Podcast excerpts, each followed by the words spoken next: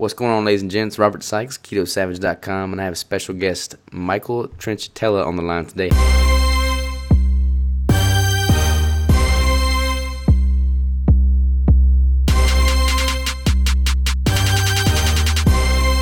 How you doing, man?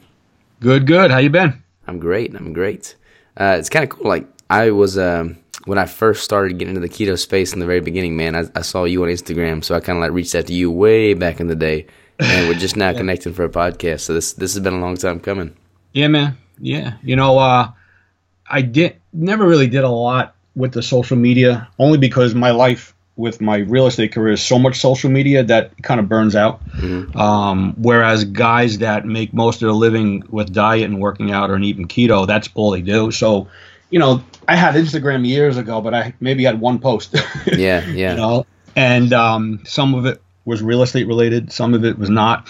And then people are like, well, why don't you share more of the stuff that you do, you know, on social? So that's kind of what I did. I, I don't go crazy um, on Instagram like some of these guys with the videos and all those followers and stuff. It, it's almost like my little personal diary, nothing crazy. Yeah, no, it's, uh, it's definitely it can be overwhelming if you just dive into it full full swing. Yeah, yeah, absolutely, absolutely. Um, mo- most of um, my time with regards to anything keto or fasting outside of the real estate aspect of my life is usually spent in you know various Facebook groups because that's where you get a lot of interaction. Mm-hmm. Interaction um, on Instagram, you do get a lot as well, but it's, it's it's not really formatted as well to have a you know a good conversation. It's kind of annoying the messenger um, versus being in like a real life group um, where you can organize threads and stuff like that. So that's where a lot of my time is spent. So that's why I don't go crazy and millions of followers and all that stuff on Instagram like some of these other guys do. Yeah, it's uh, like the the DMs on Instagram. They can they can they can catch yeah. up with you for sure. Yeah. So what's Uh, I mean, just kind of give us some background. You've been on the keto diet and like basically just low carb and fasting. I mean, for ages. Yeah. So um, let's go back to I'm about 44 years old now. Um, right around 90 394 um, after you know college or while I was in college and after football I was always a big lineman. You know I wasn't obese but I wasn't never had a six pack um, eventually college got busy. Uh, I got lazy and um, a lot of that big lineman now looked like I'm just a big chunky guy. Yeah. so I think I was 21 like around 93 and I remember, I'll never forget, my parents were going on vacation down south. And I said, You know, when you come back, I'm going to lose a lot of weight. And they said, What are you talking about? I said, um, I don't know. I'm, I'm, just, I'm tired of being fat. And they're laughing at me because we're Italian. Like, you're not fat, you're Italian. you know, and I said, Nah, I'm just tired of that. I want to, I really want to be in shape. And they said, All right, whatever. They came back. I lost like 10, 12 pounds. Um, just, you know, small meals throughout the day, the old typical bodybuilder diet. Mm-hmm. The only problem was it was really low fat. And it was a lot of cardio and, I lost a lot of weight. I lost 80 pounds, but way too fast. I was averaging about six pounds a week. And um, I pretty much stopped working out because I was so obsessed with losing the fat that that's all I did. I did about an hour of cardio a day. Um, very low fat. I mean, it, it, was pretty bad. It got to the point where even after I lost all that weight, I went from a, a pretty big, hefty guy to like a skinny dude. And I was cold all the time. You know, I didn't feel right. My testosterone plummeted my thyroid. I mean, it really screwed me up. I, I kind of wish I was a little more keto and known about it. I mean, I heard of it back then. You know, when Vince McMahon branched off into the WBF, he had Dr. Mario DiPasquale doing the anabolic diet with them. I never understood it. When I heard high fat, I'm thinking, you know, you just go to McDonald's and you lose weight. So I didn't really think about it too much. But and that's funny because that's what a lot of people think when I tell them what I eat. They're like, "Oh, you just eat McDonald's? Like, no, it doesn't work like that. Yeah. You know, so that's what I thought. If I would have known what it was, I probably would have done that diet first. Um, so, you know, I lost a lot of weight, got really skinny, got really cold. I mean, if it was 70 degrees, I was wearing a jacket. I mean, it, it was bad. Mm-hmm. Um, at that point, I said to myself, you know, I got to do what I got to do. I got to really start focusing on eating more, eating better.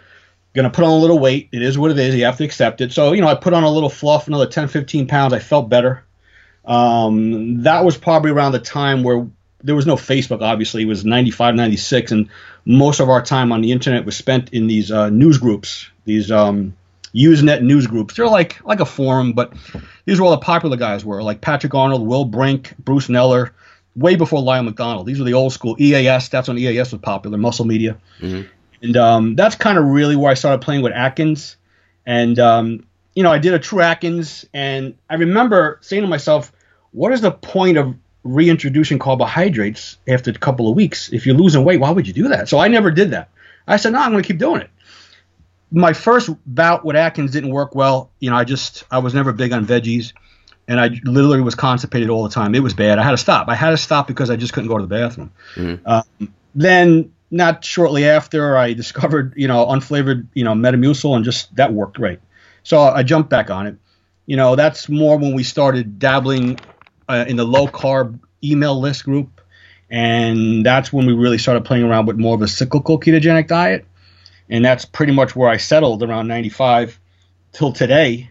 Um, even my first real one, other than playing around with it, was Dan Duchaine's Body Opus which was really an advanced protocol and kind of obscene and really wasn't needed. And I knew Dan a little bit from talking to him a lot, and we used to converse on the phone and email. And I remember I tried doing it by the book, and I'll never forget. I get up in the middle of the morning and I email him. I was like, Dan, this is crazy. I, I can't get up every hour and drink 100 grams of carbs in the middle of the night. This, this doesn't make any sense. Started laughing. He said, Yeah, you know what? You don't really got to do that. After I wrote that book, we realized it's not needed. Yeah. So, and I also realized, I said, Wait a second. If I'm trying to lose fat, why am I consuming all this junk? you know, I'm not, I, I don't have great genetics. You know, I have fat kid genetics. So, you know, that's really, once I fine tuned the body opus and kind of, that's when I met Lyle McDonald in those chat groups before he even wrote his book. We were all new to this. We were all trying to figure out what's the best way to tweak this diet. For whatever reason, most of us were doing the carbs, the cyclical, even the women. It was just a lot of us. And it's just what we were doing. Um, Lyle was a huge fan of Dan. So was I. So we kind of took his method and, and tweaked it. And, you know, we weren't eating a thousand grams of carbs, even though we did in the beginning. We brought it down to whatever made us feel comfortable, and that's what I always did. It's just, you know, even to this day, I, some people say to me, "Why do you do the carbs?" I don't know. It's always what I did. You know, it's just it's it's in my my genes now. You know, I don't go crazy like I used to. I changed it completely, and I completely really got it to the next level since I started intermittent fasting about four years ago. Which really, if you know me, and you, if you talk to me in person, I, I don't bring up keto ever. It's always fasting. That's all you hear me talk about. Because any anybody can do the fasting. It doesn't matter what type of macros you're eating. You know, carbs, fat, keto, paleo, it doesn't matter. So I find more people relate to me fasting, at least in a in a local setting here, than the keto because people just get uh, scared of keto. At least my local acquaintances. Um, but I find that you'll see me or hear me locally and online talking more about fasting than anything because I've been talking about keto for 20 years. There's only so much more I could talk about it. But the fasting is it's still new to me, you know, and like I said, it's almost four years now. And when I combine it with the keto, it, it, it completely complements each other. Yeah, I agree. You just one makes the other one easy, and and I, I hardly eat anymore. I used to eat six to seven times a day, way back in the day, and now I eat once or twice. I mean, in a week, if you go back to the old days when I was doing the bodybuilder diet, I was probably eating 42 meals a week. I probably eat nine a week now, you know, and it's because I'm not looking to be huge anymore. I was I was really big at one point when I was eating all those meals, and it's just not my thing anymore. I'm, I'm more into health. You know, I'm, I'm almost 45. You know, I got a lot of injuries, so I can't hold that mass like I used to. Um, but yeah, keto has just been. It's funny because I'll bump into people that I haven't seen in 20 years they go, hey, you still doing that? Those cheese and pepperoni snacks you always had at the gym? Like they always saw me snacking on something because I used to work at a lot of gyms and I always had like pepperoni and cheese behind the counter. And I'm like, yeah, believe it or not. And they're like, wow, that's crazy. And I have a lot of old acquaintances that said to me, finally, I want I want you to help me out. You know, I just helped my buddy lose about 115 pounds. He loves it, loves it. And these are the guys that always didn't want nothing to do with it. Oh, I can't handle it. I, I said, yes, you can. It's fun. I mean, I eat bacon all the time. How, how do you not like bacon? Yeah. You know. So, and I find more and more people just you know, it's it's very trendy now, unfortunately, or fortunately, however you want to look at it. So kind of everyone's doing it. Um, we we've been doing it for years, you know, and, and now more than ever it's trendy, and that's why a lot of my friends started asking me about it because they knew I did it way back in the day, and they don't know if I still do it.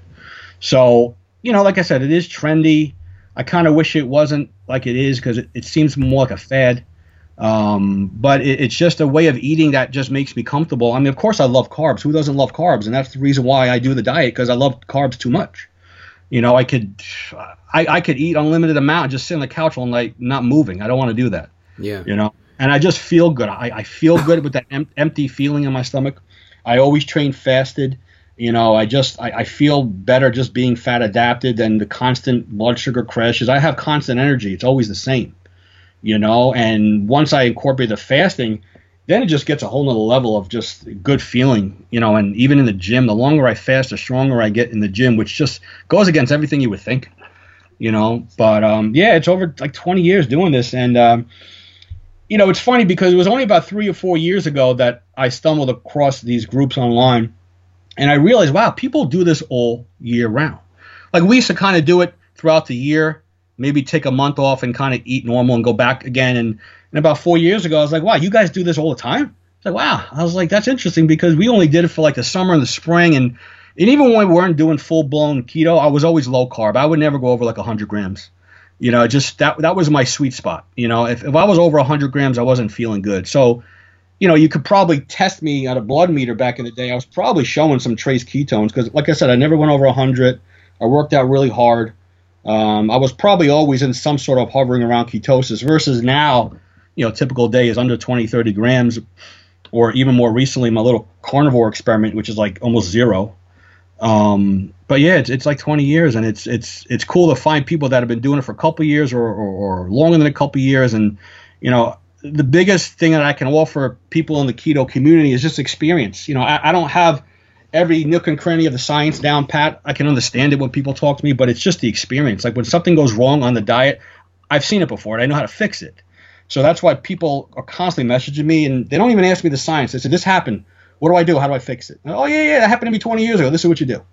So I'm more of an experience guy versus the science guy. I know the science, but I, I've been in the trenches, so I know what works. I know what doesn't work.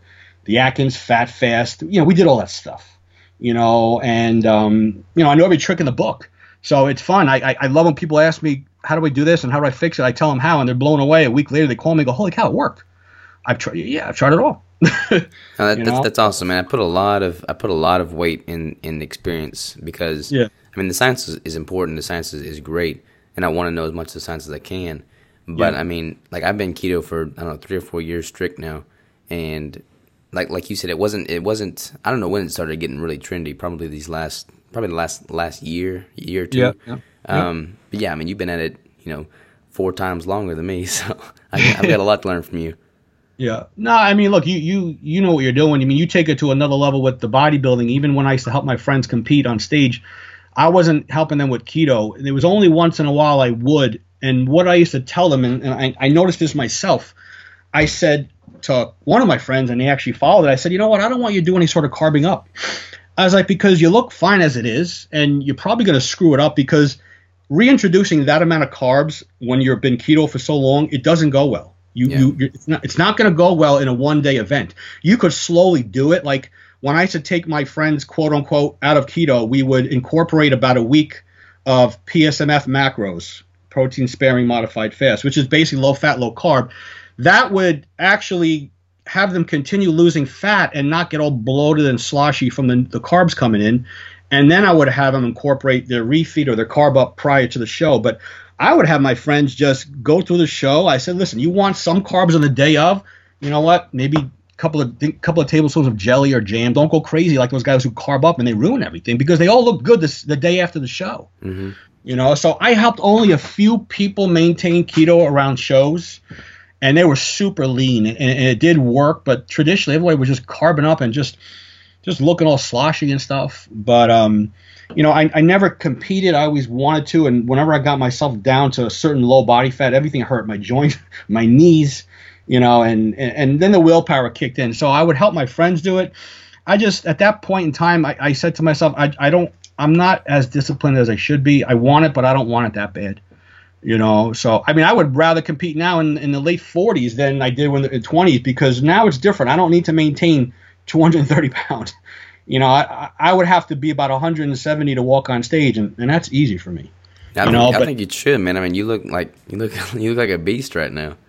You know what it is too? It's the illusion. I mean, I have really small joints. You know, when I work out, I completely morph. I mean, if I walk into the gym, I'll look 15 pounds heavier by the time I leave, and it's just manipulation of water and glycogen and just proper lighting and a good tan you know but i've always had that illusion everyone thinks when i'm in really good shape they think i'm about 205 when i'm only about 180 mm-hmm. you know, which that's my sweet spot. I feel good there.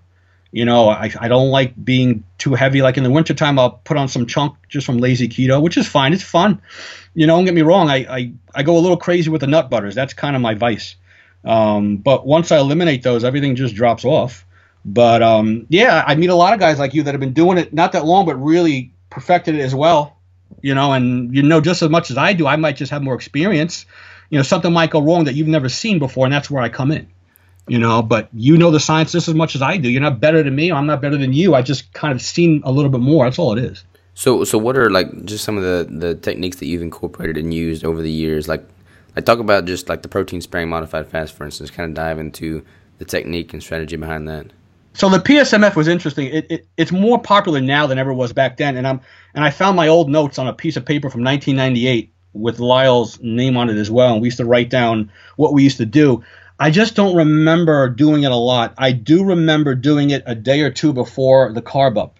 My thing was I would carb up every um, every Friday, Friday and Saturday, and um, you know we would go crazy all week long after the carb up trying to get back into ketosis because we thought it only mattered. All it mattered was ketosis to fat loss. Like we didn't understand that it really had nothing to do with it, but we wanted to be in ketosis. So we would go crazy after the carb up and we would do a, a two day refeed. And I always said to myself, if I'm not at least a pound lighter on the scale the morning of the carb up, then I didn't earn my carbs and I don't get to do it. And I got to go another week.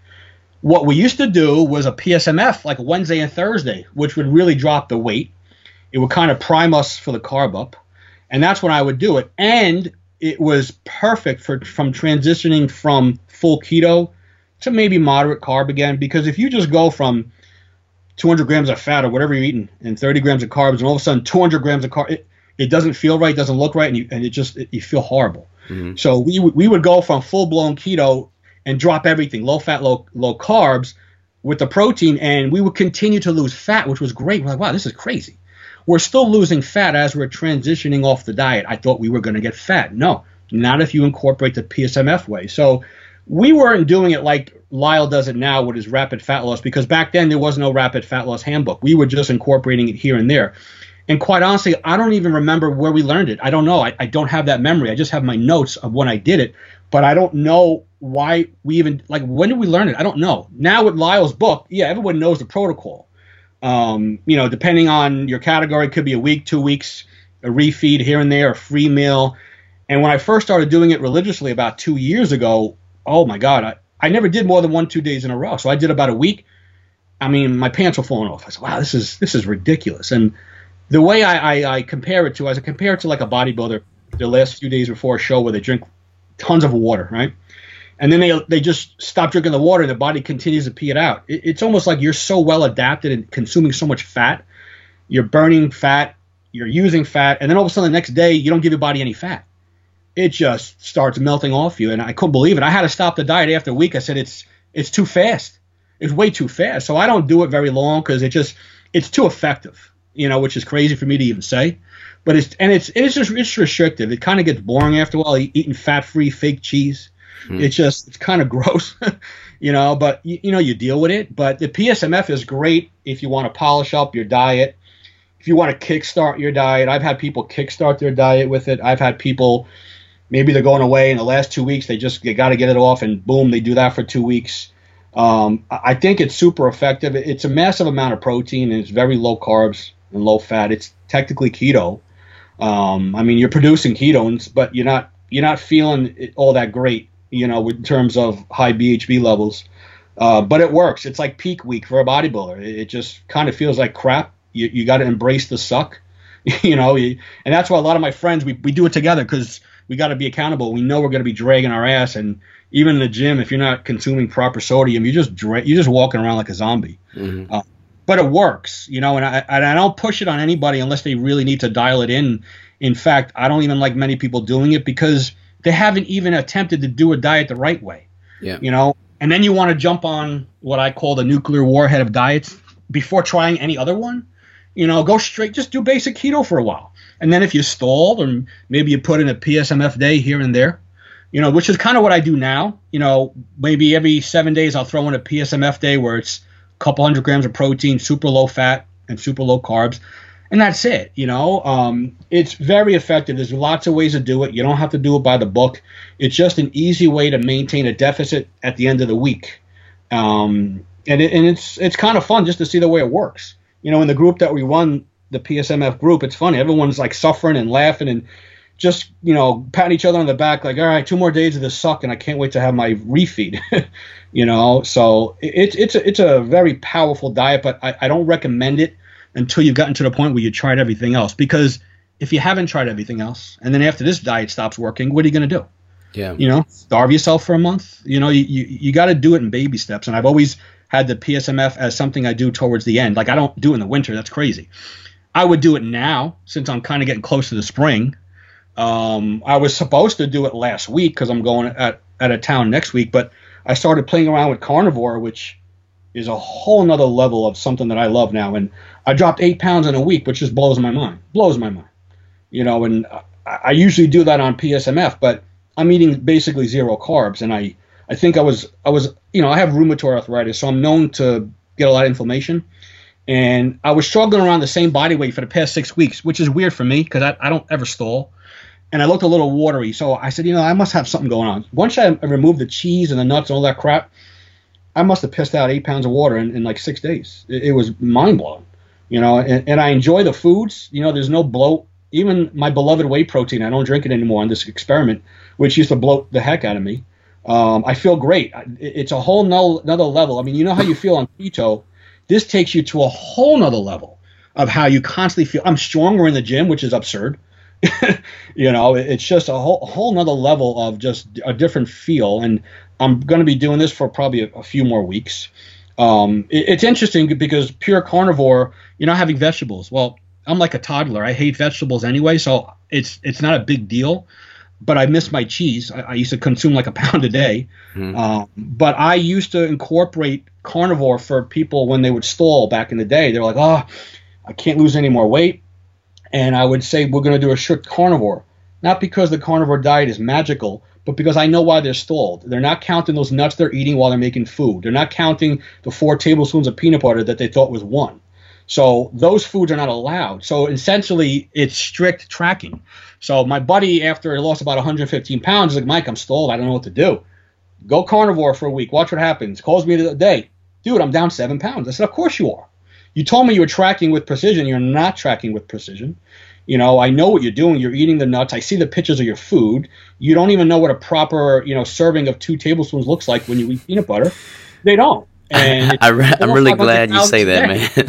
yeah, you know, it's like that's my vice to my you know I, I, love almond butter and it's like you know I'll put two two tablespoons in a little shake but I'm eating another two as I'm doing it mm-hmm. you know and it's like it, it adds up yeah so, 100% adds up and and I mean you hit the nail on the head like a lot of people when they do these crazy restrictive diets and they see a lot of results right off the bat it's it's not simply because the diet's that magical like you said it's just simply because they're you know removing a lot of the other noise that they're introducing yep yeah, it's really what it is. It's just improper tracking. And even though they swear up and down, no, no, I'm, trust me, you're not. Even myself, and I'm anal. I have a Microsoft Excel worksheet that goes back seven years. Trust me, I track everything, but I don't always track that teaspoon of almond butter I had twice a day. You know, it, it, it's there. You know, it adds up. So once they go carnivore, it, at least in the beginning, it's mostly just tracking better. They're not cheating, and then there's just a lot of water comes off. You know, so I didn't expect these results at all. I didn't expect to drop eight pounds in a week after I've been stuck for six weeks. It's so I'm kind of enjoying it, and um, I'll stick for it for a while. But um, it's it's different from PSMF. PMSF is interesting, such that you're cutting your calories in half often, and for like the first week you don't lose any weight sometimes, and you're freaking out. People are like, "How can I not be losing weight? I'm eating 900 calories." I think there's such a fight or flight response and hormonal response that your body just kind of just says, "Oh no, I don't think so," and cortisol ramps up. You're probably screwing up leptin. Adaptive thermogenesis happens so quick. That's why Lyle implemented the refeed because he saw some of the damage. So we see people go in two weeks eat, eating almost nothing, and they're not losing weight. And I said, trust me, when you go back to your regular macros, you're going to pee it all out. You're losing the fat, but the extra water retention is masking it. So people when they come off the diet, they go, "Holy cow! I just lost eight pounds this weekend." So it works, but for the people that try it and they see it's not working, it's working. You just don't see it yet, and that's what it comes down to. But it, it's it's a phenomenal diet. It, it's brutal as hell. You know, it's just and people laugh. It's like, man, here we go again. You know, that's why I don't do it every day. I do it once in a while. See, I've Yeah. never even tried. I've, I've probably tried it indirectly, like when I was, Yeah. you know, bodybuilding before I ever found keto, and I would Yeah. just, you know, by default have my carbs really low, my protein really high. Um, but I've never intentionally tried the protein sparing modified fast since doing keto. you know, it's it kind of sucks because you're going from tasty food, bacon, meat, salt, and then like you're like having like, you know, I found fat-free mayo, which is basically colored water. It's horrible, you know, and fat-free cheddar, which is just like plastic cheese, and you know, you can make it taste good with certain seasonings, but there's been times when I was having like just boring chicken, and halfway through I, I want a dry heave, and I'm like, oh god. And I just have a protein shake. I said I can't take it anymore. So I've gotten to that point where I don't like doing it anymore because I'm, I'm just I can't I can't suck it up anymore. I can't man up. I can't do the foods anymore. They're horrible, you know. So I end up just you know eat, eating some protein powder because it tastes good, but you know the foods are boring. You know, and again, coming from the the palate that I have, I'm used to salty, fatty foods. It just does it mentally doesn't work anymore for me. That's why I'll, I'll incorporate a day or two here. I can do that, but five six days in a row, man, it gets to you. It, Yeah. You're like, Ugh. you don't even look forward to food. You actually stress out your next meal. You're like, oh God, am I going to get through this meal now? It's it's funny, but it's insane at the same time. When you start looking forward to broccoli more than meat, you know something's wrong. Yeah, that's what it is. And it's funny because on this diet, there's the refeed where you carb up, similar to the cyclical ketogenic, but no one looks forward to the refeed. They just want salt. That's what they're missing. So they just have some bacon and they feel great. Oh, I don't want to carb up. I just I need my bacon, and that's what I end up doing. I just want to eat some fat, you know, and then everything feels better because it's just you're just depriving yourself of the foods that you've been loving for the past couple of years. Um, and some people fear the carbs, even though it does have application for hopefully fixing some of the hormonal damage you're doing short term. Some people fear what's going to happen, and yeah, it, it's a sloshy mess. I mean, when I carb up, I could eat the same calories or even half than my keto days, and I'm bloated up and I feel horrible and I gain five pounds of water. It's not fun, you know. You, you got to do it right. So mentally, I've been changing such that I, I don't even do the carbs like I used to anymore.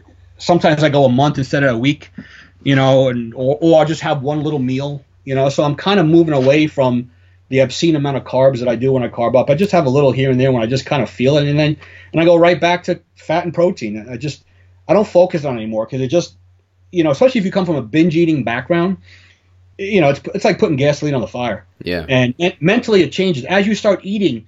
You start making excuses in your head why it's okay to have another one above and beyond the food you set for the day. Like I set out my macros for the day, so I know how many carbs. But you're starting to like argue with yourself and and actually trying to convince yourself, no, it's okay. Have another couple hundred grams. It just it's crazy what the carbs do. So at 44 years old, I can't handle the carbs like I used to. So I, that's why I just do them once in a while. Nothing crazy. So so what? Because I, I don't even do the cyclical. I, I just keep it strict keto. But what are like some of the, the things you've noticed, like the benefits? Like, are there much? Do the, do the benefits outweigh the negatives with the cyclical? So years ago, the benefits were second to none. It was night and day difference because we mistakenly never got keto adapted. We would just start keto. Mhm. Five days later, we're already eating carbs. Like we hardly been on a diet. Like we never even got like a keto flu. I mean, so what would happen is you drop your carbs for five days, and then on the sixth day you're carbing up. On the seventh day you're back in the gym. You feel great. Yeah, of course you feel great because you're still in a glucose metabolism. You're still, you know, you, you deprived yourself all week. So once you put those carbs back in, yeah, you felt and looked better in the gym. So I always felt and looked better, and usually by the fifth or sixth day of no carbs, I felt it in the gym and I needed my carbs. Fast forward to now, or even four or five years ago, where I realized, and anybody who I helped do it, I don't want you on, I don't want you doing any less than six weeks strict keto before you start the carbs. Because once you start the carbs, you're not going to notice much difference in the gym. It, it- it's really not much different, you know, because you've been keto adapted and you can function fine just as long as your sodium is adequate. So even now, yeah, there might be a little more veinage, you know, a little more pump. Nothing crazy. It's not like it used to be. And I even have pictures comparing hundreds of hundreds of pre carb up and post carb ups, and I almost look the same. I kind of feel the same. In fact, I don't feel as good in the gym with all that liquid sloshing in my stomach after the carb up. I don't like that feeling at all. So yeah, 20 years ago, it was a night and day difference because we were never really adapted. We were constantly in, on a glucose based metabolism, and we deprived ourselves, and then we gave it back. Yeah. But once you're keto adapted, then you start incorporating the carbs. You're like, I don't even need these anymore. You know, so I'm at the point where I don't even need them. I just do them more mentally mm-hmm. for once in a while. I just I'm craving some fruity pebbles and that's it. And that's the other thing. The food choices really aren't all that impressive. I'm not eating pizza. I'm not eating like tortellini alfredo. None of that junk. I'm eating bland. Well, not bland. I'm eating dry sugar cereal, cream of wheat. it's kind of like, you know, who doesn't like fruity pebbles? But again, it's not. You're not picking out. There's no pizza involved. There's no fatty cookies. I'm eating like 30 grams of fat. It's, it's not that fun. Yeah. You know, so I, I don't I don't even like care about it anymore. I kind of I'm, I'm kind of over it. I, I incorporated one I incorporated one the other day only because I dropped so much weight so fast. I figured, ah, what the hell? You know, I had 100 grams of carbs. I felt great. I was still showing blood ketones that night. And that was it. Mentally, it just helped me out, and I was fine. And, and in fact, I lost two more pounds the next day, which is absurd. You know, kind of like a whoosh effect, which mm. is the other thing that happens. If you don't go overboard on the carb up, you may actually be lighter the next day. Um, and that's from people that have been stalled for a while, and it's that fat whoosh effect. But if you do it right, you drink a lot of fluids, yeah, you're going to put on about eight pounds of water the next day. It'll be gone in two days. But I don't like that feeling anymore. So, yeah, I, I don't feel much of a difference anymore. We did back then. Nowadays, really don't. So that's why I recommend if someone's going to do it, make sure you're doing strict keto for at least six weeks. And then you'll realize, wow, I, I, don't really feel much of a difference. Maybe I feel a little bit of a bigger pump, but is it really worth, you know, eating 600 grams of carbs and then like feeling like crap for two days and and potentially binging. I mean, I, I've sat on the couch. I couldn't move. I would eat so much, and I, I wouldn't go to bed. I would sleep on the couch because I couldn't lay down. I could not lay down on my back because it would hurt my belly. Yeah. So, and literally, when I mean literally, within five minutes of eating the carbs, you already feel the water in your stomach moving around. You already feel the sloshiness. It's it's not fun. So nowadays, I actually don't look forward to the carb ups. I, I stress out when they're coming you know, and you might say yourself, then why do you do it? Well, because I set a protocol and that's what I do. And I follow it, you know, but I stress out when they come and sometimes I skip one and I skip two. And I say, what the heck? Let me just do it because maybe potentially I'm, I'm helping out my hormones, maybe not. You know, I'm, I'm old school. I still think like that, you know, and uh, I, don't look forward to them. I stress out for now. All, all my friends know I, I'm stressing out you know, and they're like, oh, please, you're stressing out about eating about a box of fruity pebbles. That's really stressful. It's like, well, no, it's not that. It's just what's going to happen. I'm going to be a completely different person. Mentally, you're changed. All you want to do is eat. You, and you can't stop eating sometimes. And that's why the only time I ever take exogenous ketones is after the carb up. Because it's nearly magical when it comes to appetite suppression. That night, I'll take a shot. The next morning, I take a shot. I have no hunger. Mm-hmm. It like puts out the fire. But yeah, do the diet for at least six weeks, then play around with some carbs. Don't go crazy like the book. Any calculator online is going to tell you to have like a thousand grams of carbs. Don't do it. Don't do it. I promise you, don't do it. You know, I, I do between four to six hundred, and lately it's only been about two hundred. You know, it just it, it's going to get out of hand. You're going to feel like crap. You're going to put on five six pounds of water. It's not fat, but you don't know the difference. You see it on the scale, and it's going to piss you off. Yeah, no, I, I totally agree. I think um, I think there's different degrees of adaptation with keto, and I think like you tap into a whole nother level of that. You know, after you've been adapted for several months, and like I, I get better pumps now than I do when I used to introduce the carbs back in the day. Oh yeah. And e- oh, even yeah. if like the the pump itself is not bigger, since my skin is retaining less water and my skin is thinner, it looks bigger. Yep, yeah. Plus. I just feel better, you know, because so much of food is like psychological. I mean, especially when you introduce the carbs, like that just takes the whole psychological level to a whole nother level, and yeah. it becomes like an addiction. And I just I don't want to be controlled by the food that I'm eating. Yeah, no, that's well, that's what it is. And I come from a binge eating background. I mean, when I was in high school, I would have three breakfasts on a Saturday. I'd get up at 6 a.m., go to the bathroom, have a couple of Eggo waffles, go back to bed, get up at 8, do it again, do it again. I mean, oh, I would, and it was crazy the amount of food I would eat at night, like a whole box of like Oreos, crunch them up, put them in a bowl with a spoon. I mean, oh, it was delicious. But man, and even nowadays, I mean, I haven't done one in a while, but even last year, there's been times where even my buddy Jeremy, uh, fat adapted athlete, you know, he's on Instagram. You know, we would joke, we would be on the phone with each other and like just binging like two idiots. yeah. You know, and it's like, and we we would just kind of be accountable to each other. But the problem is, we were like, you know, helping each other out, eat too much. Mm-hmm. You know, so it, it gets out of hand. It only gets out of hand after or during the carb up. Like I don't binge on a keto day. What are you crazy? You know, it, it's the second I incorporate. You know, my two weaknesses are the carbs and the nut butters. That's why I just threw out like two dozen nut butters. I, I just threw them in the garbage. I just like I got to get them out of my house because you know, I'll have a teaspoon with dinner and then another one, and before you know it, it's like 12 teaspoons, and I feel like crap because that stuff sticks to my stomach, you know. And I already know I started the damage. I figure, what the hell else? Maybe I'll have a cookie. Doesn't matter. I already screwed myself. And then you're already saying to yourself, well, I, I screwed up already. Why don't I just make it worth it? And it's not worth it, you know. So yeah, if you have a binge eating background, don't do it. Do not do it. I agree. I agree. It's it's it's funny. Every time I've looked on your Instagram, you've had like some kind of exotic nut butter, and I'm like, man, that looks pretty good. Like, what what are those? Uh, uh, those G butters or something like that. Oh, the G butter. I haven't bought those in about a year because I eat the whole jar. Like they're too good, and I would like microwave the jar and then put in like a half a container of Halo Top, and I'm like, what am I doing? You know, you know, it, it's not keto friendly when you eat nine of them. you know what I'm saying? That's the problem. Everyone's eating keto friendly foods, but yeah, but if you're eating 75 grams of carbs, it's not keto friendly anymore. Yeah. you know, so I removed those things. I can't buy them anymore. You know, like same thing like with Quest bars. You know, the blueberry. I, I will buy a bar once in a while. If I buy a case, it's gone in two days. Mm-hmm. So I threw away all the nut butters and I just kept the boring ones. You know, and now that I'm doing carnivore, I like it because it's not part of the diet, so I don't even think about it anymore. Like you know you're keto, so you know you can play around with some almond butter. But the problem is you you eat too much. I can't have almond butter on this diet, so it's completely removed it anyway. It's easy for me, and I don't even think about it. You know, but uh, yeah, those exotic nut butters are crazy, and I just don't buy them anymore. I just can't control myself. it, it's it's good though that you are self aware enough to realize that, because like so many people, they have these triggers and they just they they don't control them. They just act on them, and that's when they like just it's just a slippery slope. Yeah, it's just it's dangerous, and you know you, you just and it's and it's funny because I've had the past couple of months I've had situations where I was getting ready to binge and I I walked away from it. I didn't do it. I literally would just the food's ready to go in my mouth and I would just put it in the garbage. And you wake up the next day and you feel so accomplished, mm-hmm. you know. And every time you do that, you feel even better and better. Um, you know, I started my my spring diet on Thanksgiving this year because I find if I wait to January 1st, you know what? What if you don't do it? So I always start on the hardest day of the year. See, my favorite holiday is Thanksgiving. It has the most type of food. So I was strict keto. Matter of fact, I think I was doing a PSMF on Thanksgiving. I was eating the fake Walden Farms cranberry butter, cranberry sauce with the turkey, and I, and I did great. And then I had maybe for like three months I had no binges, and then I had a, like a mini one a couple of weeks ago, but it was not that bad, and I got over it.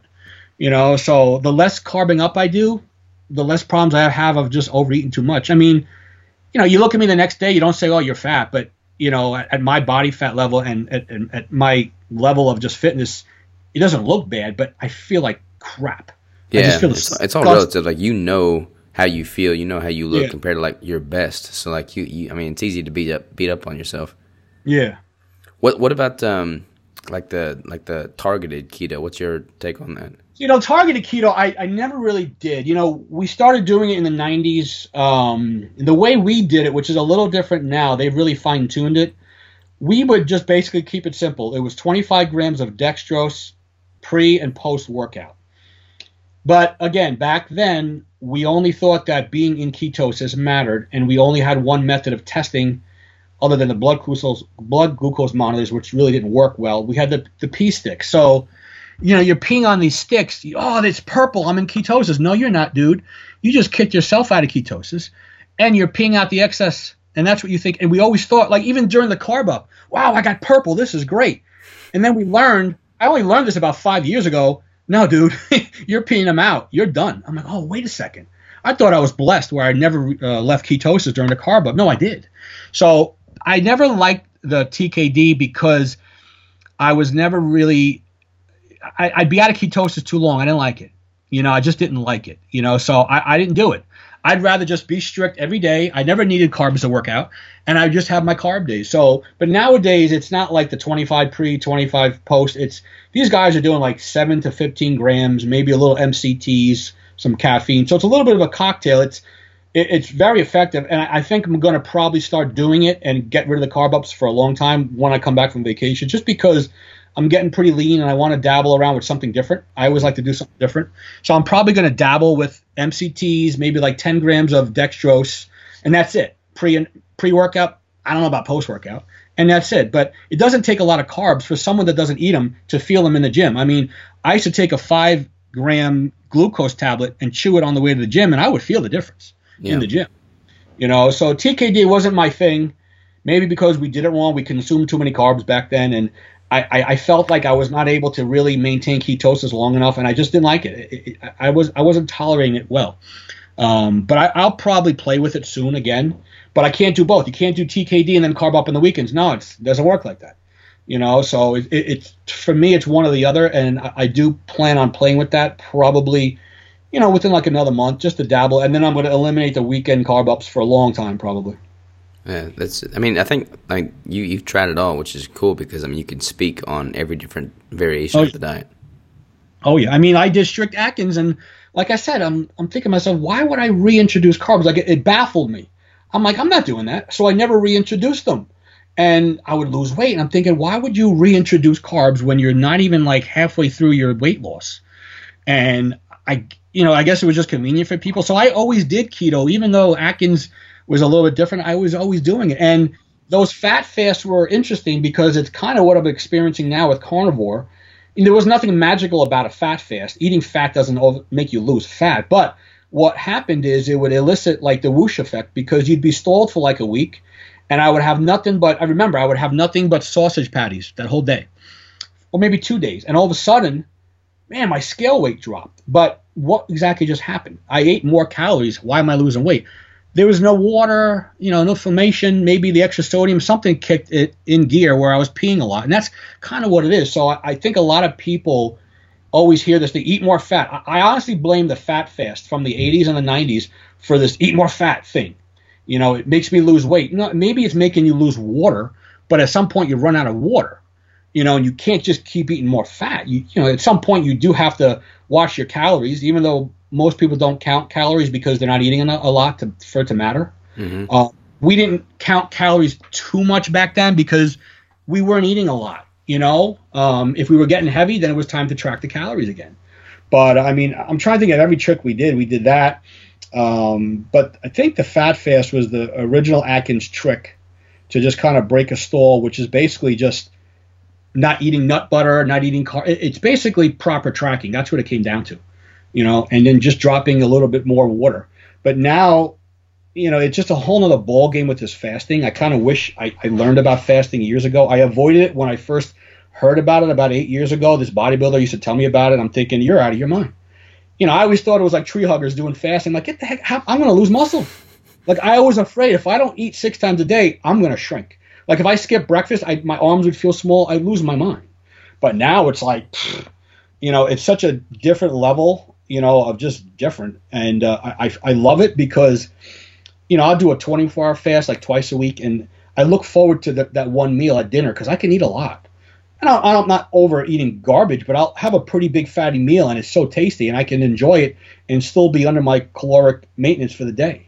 You know, whereas years ago, if I'm eating four or five meals, they're small meals and they're they're not really satisfying. You know, and, and that's why I was always eating. So I eat twice a day at the most.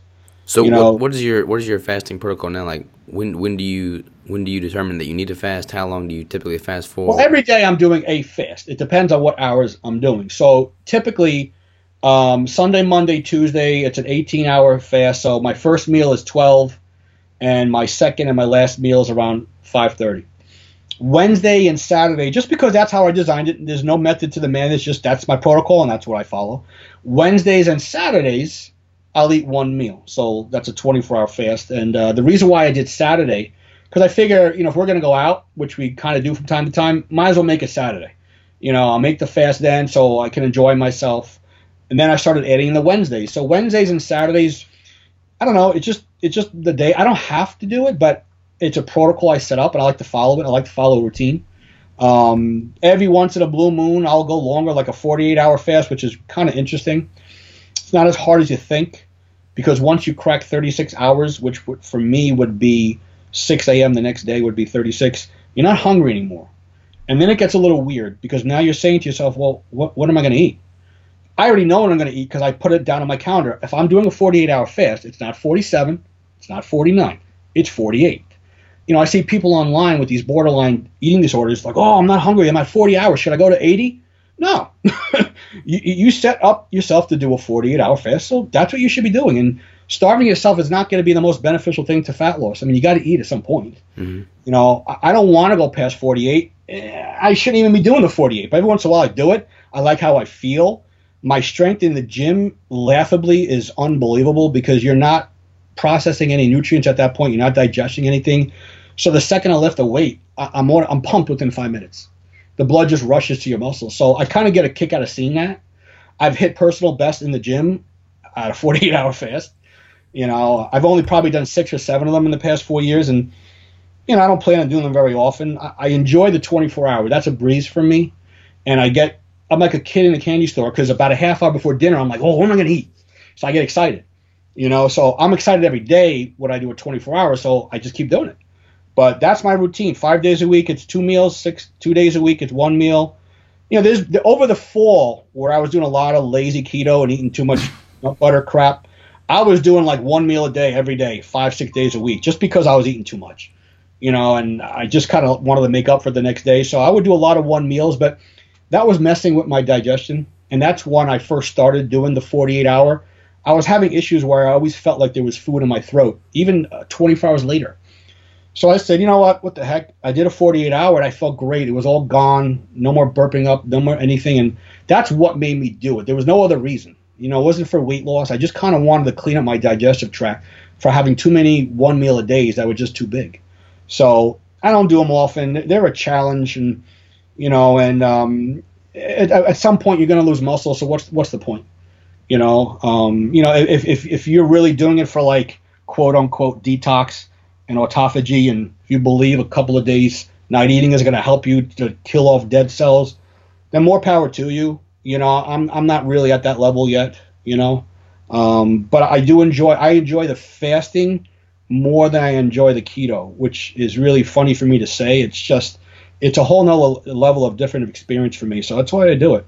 So so what the I've been kind of I've not really done much fasting. I've I've been wanting to kind of just document doing it though because I'm curious to see how my body responds from a bodybuilding perspective.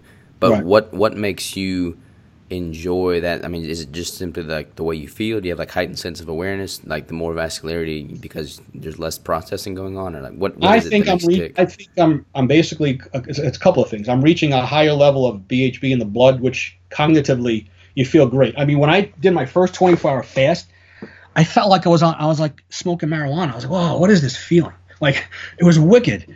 And I had friends that they were doing it with me, and like, yo man, I just feel so chill, mm-hmm. you know, and that's kind of how you feel. You just feel awesome because you're not thinking about anything. And let's be honest with you, the majority of these people that are fasting, whether they want to admit it or not, they're doing it for weight loss. And when you walk around and your belt is tight on your pants, all you think about all day long is your belly. I don't think about my stomach at all on a long fast like that because I don't have anything in it. I, I don't feel anything. My pants are loose. So I'm focusing on other things. Um, it, it, makes it very convenient for work. I don't have to make appointments around my my meals. Like if someone wanted to have uh, an appointment, what I would normally have a meal, I'd skip it and make that my 24-hour fast day. Versus years ago, there's no way in hell I would, no way in hell I'd make an appointment if I had to eat at that time. It just never happened. I'd always make it before or after. Now, like the other day, someone wanted to have a 12 o'clock appointment. I said, great. I guess I guess I'm doing one meal a day today. No problem. Not a problem at all and I enjoy it because now I know I'm going to have a good meal the night that night. So um, you know, not everyone can do it. Um, I don't really recommend it if muscle gain is the goal. Um, I feel better on three meals with you know getting as much much maximal muscle protein synthesis. I think three meals is is good. Uh, two meals is challenging. Um, I can hold on to muscle with the two, when I do too many ones in a row, I, I, can feel a difference. I can look in the mirror and I don't I don't look as good. Um, so I don't recommend it if muscle gain is the goal, but you can easily maintain on a couple meals a day. You know, um, it, it's just something you got to try. Like I had friends that thought it was crazy, crazy, and now that even my broker, my boss, he'll text me, "Hey, I'm fasting today." Like they love it. Like they get a kick out of it. Or they'll text me, "I'm at 19 hours. This is awesome." Like it's a game you know. And until you try it, you, you kind of just don't know. It's it's like keto for us guys that we love it, and people don't know how it feels. So this is the next level. I'm trying to tell keto guys there's a way to feel even better, you know, by fasting. And do, do you have to? Nah, you don't have to. For weight loss, nah, just eat at a deficit. Eat nine meals a day or eat one. It doesn't matter. But it just makes it easier, you know. And, and again, it's fun. If you're gonna go out Saturday night, boom, have a big meal, big meal and you're still under your daily maintenance and you're losing weight. Mm-hmm. I mean, who's better than that? you know? Absolutely. What what uh, do you like incorporate any kind of electrolytes or do you do anything different with your water intake on well, fasting days? Fasting, I'm just drinking a ton of water because you got nothing in your mouth, so you're always drinking water. Um, a couple of years ago, I really started focusing more on the chicken bouillon and the beef bouillon. I used to suck on the cubes back mm-hmm. in the day. Now, I don't drink coffee. I don't need it. I'm so hyper. I, I don't need coffee. So I did when I first started fasting, but I don't anymore. It's been about two years. Um, I'll have uh, maybe a one or two teaspoons of the bouillon powder, which comes out to about two grams of sodium. So it's like chicken soup. It's great, and I'll have that maybe once or twice during a longer fast. Um, you know, because you can feel as you're going throughout the day, you're starting to feel a little weak. You know, you're starting to feel a little off, which people get anyway on keto, but you get it that much more when you're fasting. So I find sodium is key. Um, you know, the potassium, everything else as well, but sodium seems to be the main problem as you go too long without consuming any calories. So that's kind of the basic what I do.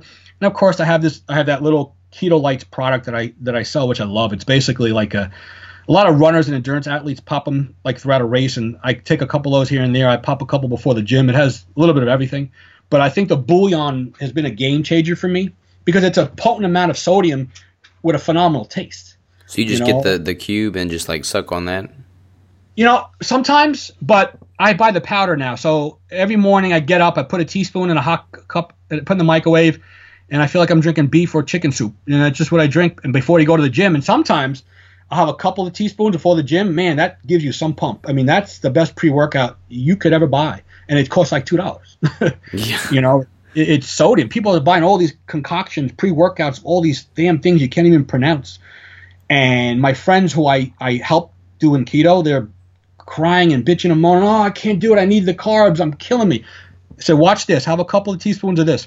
The next day they call me and they go, holy cow, game changer, completely game changer. I don't need the carbs. I thought it was the carbs. It was my sodium. That's what it is. It's the sodium. You know, so once you put the sodium back in, I mean, I really only got religious with the bouillon about a year or two ago because three years ago when I was doing the fasting, my legs would be shaking in the gym when I'm doing squats. Like something was wrong. I'm like, this is not right. This is, and I was just, I didn't have enough sodium you know. And once I give these big, big, goofy guys in the gym some sodium, they go, Mike, that's it, I'm done. I don't need, I don't need carbs. They always thought they needed a carb. No, you don't. You just need proper electrolytes, like everybody does on low carbs, but even more when you're going a long fast. I mean, if I do a 48 hour fast, basically what I do is, you know, because you got to have dinner at some point with your family. I mean, it's kind of embarrassing that you're sitting there doing nothing. So I'll make a big bowl of hot water and, and, a couple of teaspoons of bouillon, so it looks like I'm drink eating soup, you know. So at least it looks like I'm having dinner with them. You know. How, how many milligrams of sodium do you typically shoot for in a day? Um, other than food, I'm probably getting in about 3,500 milligrams from you know some sort of something else, powder or whatever, a supplement, and then the food. You know, the bacon's kind of salty, and I'm only eating two meals a day. And you know, if I'm making eggs, I, I put garlic salt on it, so I'm probably supplementing with about 3,500 milligrams, and whatever else is in the food. You know, um, there's days where I don't take the bouillon, and it's a big difference. Big difference, mm-hmm. especially in the morning because I'm up at five o'clock. I'm on the treadmill like a cardio queen, and after that, if I don't get some sodium, I'm I'm done. You know, so I usually have a cup of a cup of the broth right after cardio, get the kids ready for school. Then I go to the gym, and that sodium gets me through throughout the day at the gym. Otherwise, I would be falling down. Yeah, it's it's uh, it's crazy. There's so many people taking so many different varying amounts of sodium, and for me, like like you, it sounds like forty five hundred total. You know, food and supplementations like the sweet spot. Um, yeah, I, I take in like I use the pink salt, pink Himalayan salt. Yeah, and yep. it's surprisingly hard to find an accurate representation of how much sodium is actually in the pink salt. Like I couldn't uh-huh. find anything online. Yeah, and, it's, it's off. Yeah, it, it's way off. And I miscalculated one day, and I wound up having like twenty thousand milligrams plus. and I woke up the next day eight pounds heavier, man. Oh yeah, oh yeah you know what it is? There's a fine line with the sodium, and it's very, it's very annoying because if you don't consume enough, you'll actually hold on to too much water. Mm-hmm. You consume too much, you'll consume a lot. So it's like I find the happy medium is around 3,000 um, supplemental grams a day. If I do too little, I'm retaining water. Yeah. If I do too much, I'm putting way on. So it, it's it, it's it's this crazy balance. It's it's really a mind screw if, if you don't do it right. Um, I mean, same thing with constipation. If you don't have proper sodium, you're not going to the bathroom. You know, we weren't really focused. We didn't know anything like this back in the 80s and 90s about soda. We didn't do any of that. You know, like if I would have known about all this sodium stuff, I might have done less carb ups. You know, I, I probably would have done. We no one focused on that. You know, we kind of knew to liberally liberally salt our foods, but we really didn't focus on like there was no charts that said 5,000 milligrams. For we didn't have that. You know, I mean, the other thing I do is the no salt, the potassium chloride. I put that in there as well, and it makes it taste a little funky, but the chicken flavor masks it. And between the potassium chloride and the sodium, those are the two most important things. As far as magnesium, it's it's a routine for me. Every night before bed, I take 400 milligrams of magnesium glycinate. Um, what are you using I, for that? You just use like the Calm.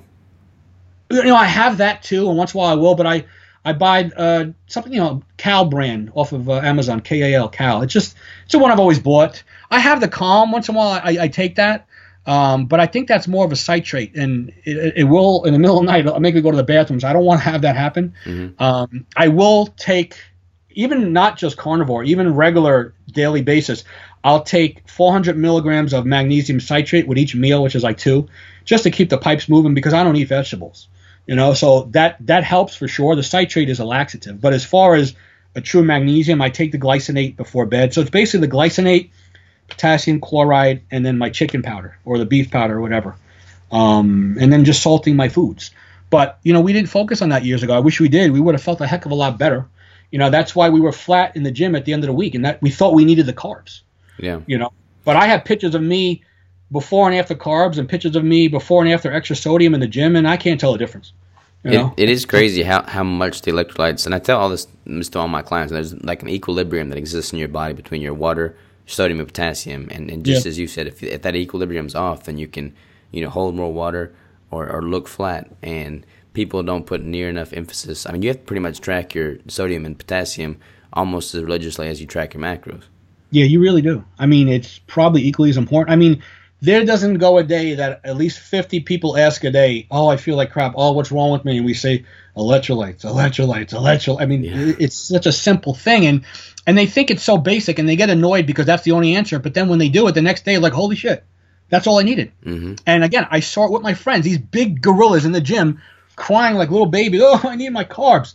And I give them the sodium and like, holy cow. Like, and they're sold on it. They're like, that's it. I'm keto. I'm done. You know, and, that, and then they're good to go because – it's not the carbs. If you don't have the sodium, you better have the carbs. It's one or the other. And if you go on keto, you're not having the carbs. So you got to get the sodium. Yeah, hundred percent, hundred percent. How much? Uh, how much water you take in typically? Like, do you notice that if you drink, you know, obsessive amounts of water, that you have to, you know, in turn increase your electrolytes? you know, not really. Um, I probably drink at least a gallon a day. I drink at least a half a gallon at the gym. I used to drink a whole gallon, but I kind of slowed that down. But I, am always consuming the same amount of electrolytes, so I, I don't really notice a difference. You know, um, I don't go over a gallon and a half. It's it's usually a gallon, gallon and a half because unless I'm chewing a ton of gum, I need something in my mouth. So I, I'm always drinking water. You know, it just it's just something I do. You know, so it's not like I'm trying to hit some stupid magical number of two gallons a day, but I always have a big, you know, one liter, two liter, whatever it is, a Poland Spring next to my computer, and I'm always drinking it throughout the day. Um, but yeah, I don't notice that I need more sodium. If anything, I probably need the water I'm drinking to make up for all that damn sodium I'm consuming. You know. Man, how, how many packs of gum do you chew a day? Dude, you don't even want to know. No, I had to I, I had to literally start taking blood ketone tests because I was I was that scared. Like I, I don't even want to tell you because you're gonna think I'm insane. Just just just assume it's it's insane. No, That's, no, I I literally I asked because I'm I was like a chain chewer, man. I would literally yeah. go through two or three packs a day. Oh yeah, and I got to brush my teeth every hour because I had that film on my teeth mm-hmm. from this. You know, it's like, and and it's funny because when I have my carb day, the last thing I'm thinking about is gum. I don't want that anywhere near my mouth. So you know, you get that. You know, when you're in keto, you get that that feeling in your mouth. Your mouth waters a little bit. Um, and I chew the gum and sometimes I'm just chewing gum and I'm looking at myself. I, feel like I'm chewing tobacco because I'm constantly spitting out pieces and putting another one in my mouth. Oh man, it, I was I was the worst. I, I, would go. I would spend so much money on gum. You start counting yeah. the carbs in. Gum. No, that's what it was. Yeah, yeah, You, you eat three packs of gum a day. I mean, that's like that's a lot of carbs, man. Yeah, I, I you know I, I don't have a problem with the sugar alcohol, so I'm thank God I, I'm blessed. I tested the blood, no problem. But it's funny because um, I don't know. I think it was last year. I was chatting with Lyle and uh, we were mentioning about gum. He goes, dude, unless you're eating eating 80 pieces a day, I started laughing. I was like, I said, that's an amateur. So he started laughing. I was like, 80? I was like, come on. That was that's by noon. you know. But it's not always been like that. It's because I have the uh, obsessive obsessive compulsive behavior. It's all or nothing. I either consume no gum or I'm chewing it all day long. Like today hasn't been bad. I probably had like seven pieces, which is I always have one in the gym. It's my thing. You know, I'm chewing gum. That's just my thing. Um, I'll chew maybe one on the treadmill.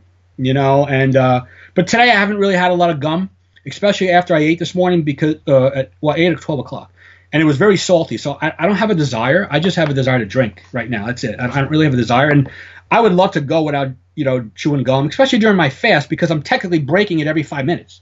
Yeah. you know, with the gum. I'm, I'm actually like pretty proud of myself, man. Like I, I realized that it was a legitimate addiction that I had. Yeah, it is. And I cut it completely cold turkey. I, I just said, okay, this is I've had enough of this. I'm gonna stop chewing gum, and I haven't had a piece of gum in six months. Oh man, I, it's so funny that we say this, but I wish I could achieve that level. it's because like sometimes there's no gum left in my house, and sometimes I'll go in the car and I drop something on the floor and I see a piece of gum. I'm like, oh my god, and I freak out. There's a piece of gum, and it's like I, I hear the angels singing, like, and I lose my mind, like, oh my god, there's gum, you know. But it's like I, I, I used to chew so much gum when I lost my first 80 pounds when I was younger, and it, it, it's just something else.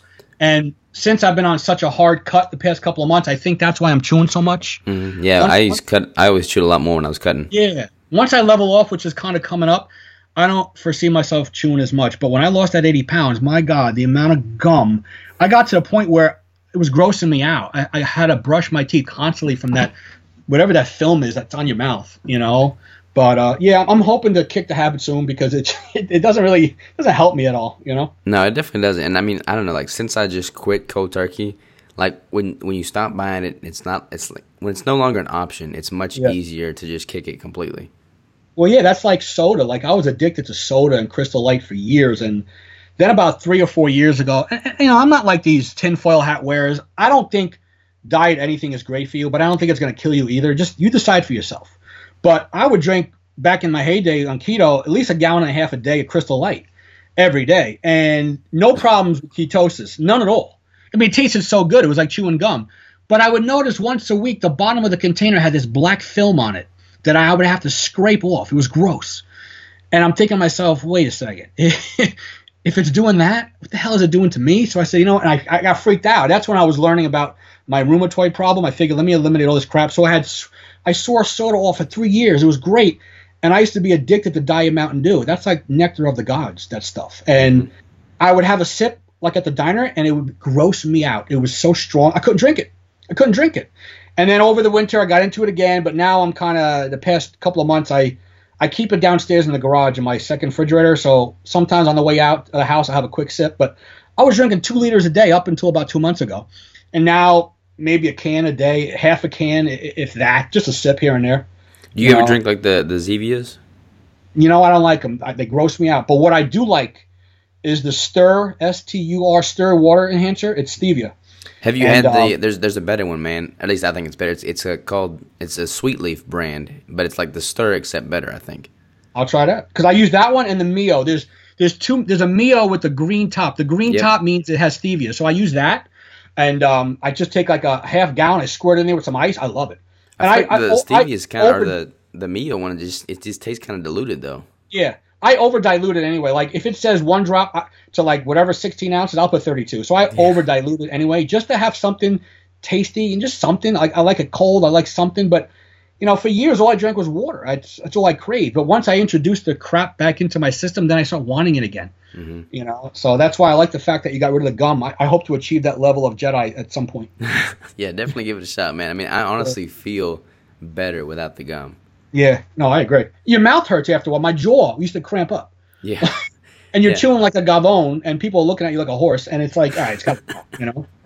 Oh man, yeah, it was it was bad. Like I, I would be like taking a, a vlog footage and like from my YouTube, and I'm like, man, I can't even publish this because I look like I'm no, attacking that piece of gum. Yeah, man. Yeah, yeah. What about uh, like just sweeteners in general? Like, do you notice anything negative um, with any of the different sweetener types on you? So the only thing that I notice, I I like erythritol at least on paper. I think it's an interesting substance. Um, it's a prebiotic your body only basically can absorb about 25% of it, so it's only got one gram, I think, of carbs and whatever it is, and um, it it's a weird taste. It's different. Um, Swerve is the commercial brand of it, And what I mean by weird is I had a weird reaction. They have it in some of the, uh, some of those low calorie ice creams, which I try not to eat because I eat the whole thing. Um, I'll never forget what had happened. I, I went tanning in the tanning bed in my gym, and I don't shower right away. I let it I let it bake in for a couple hours. I came home that night and I had a couple of tablespoons of one of the ice creams. It was um, Eat Enlightened, mm-hmm. and I had erythritol. Within two or three minutes, I broke out red like I just came out of the tanning bed. I was hot. I was sweating. So what the hell's going on? I had to drink Benadryl and it went away. So I said, all right, whatever. It happened again the next week when I ate. So certain situations, I'll get a flush effect from the erythritol, which I've heard other people have as well. Um, my top choice has always been stevia, top choice. But I like erythritol at least on paper, you know. Um, but it will have a weird feeling. Sometimes I get a little gassy. Um, but I like the stevia. I, I, had tried monk fruit at one point.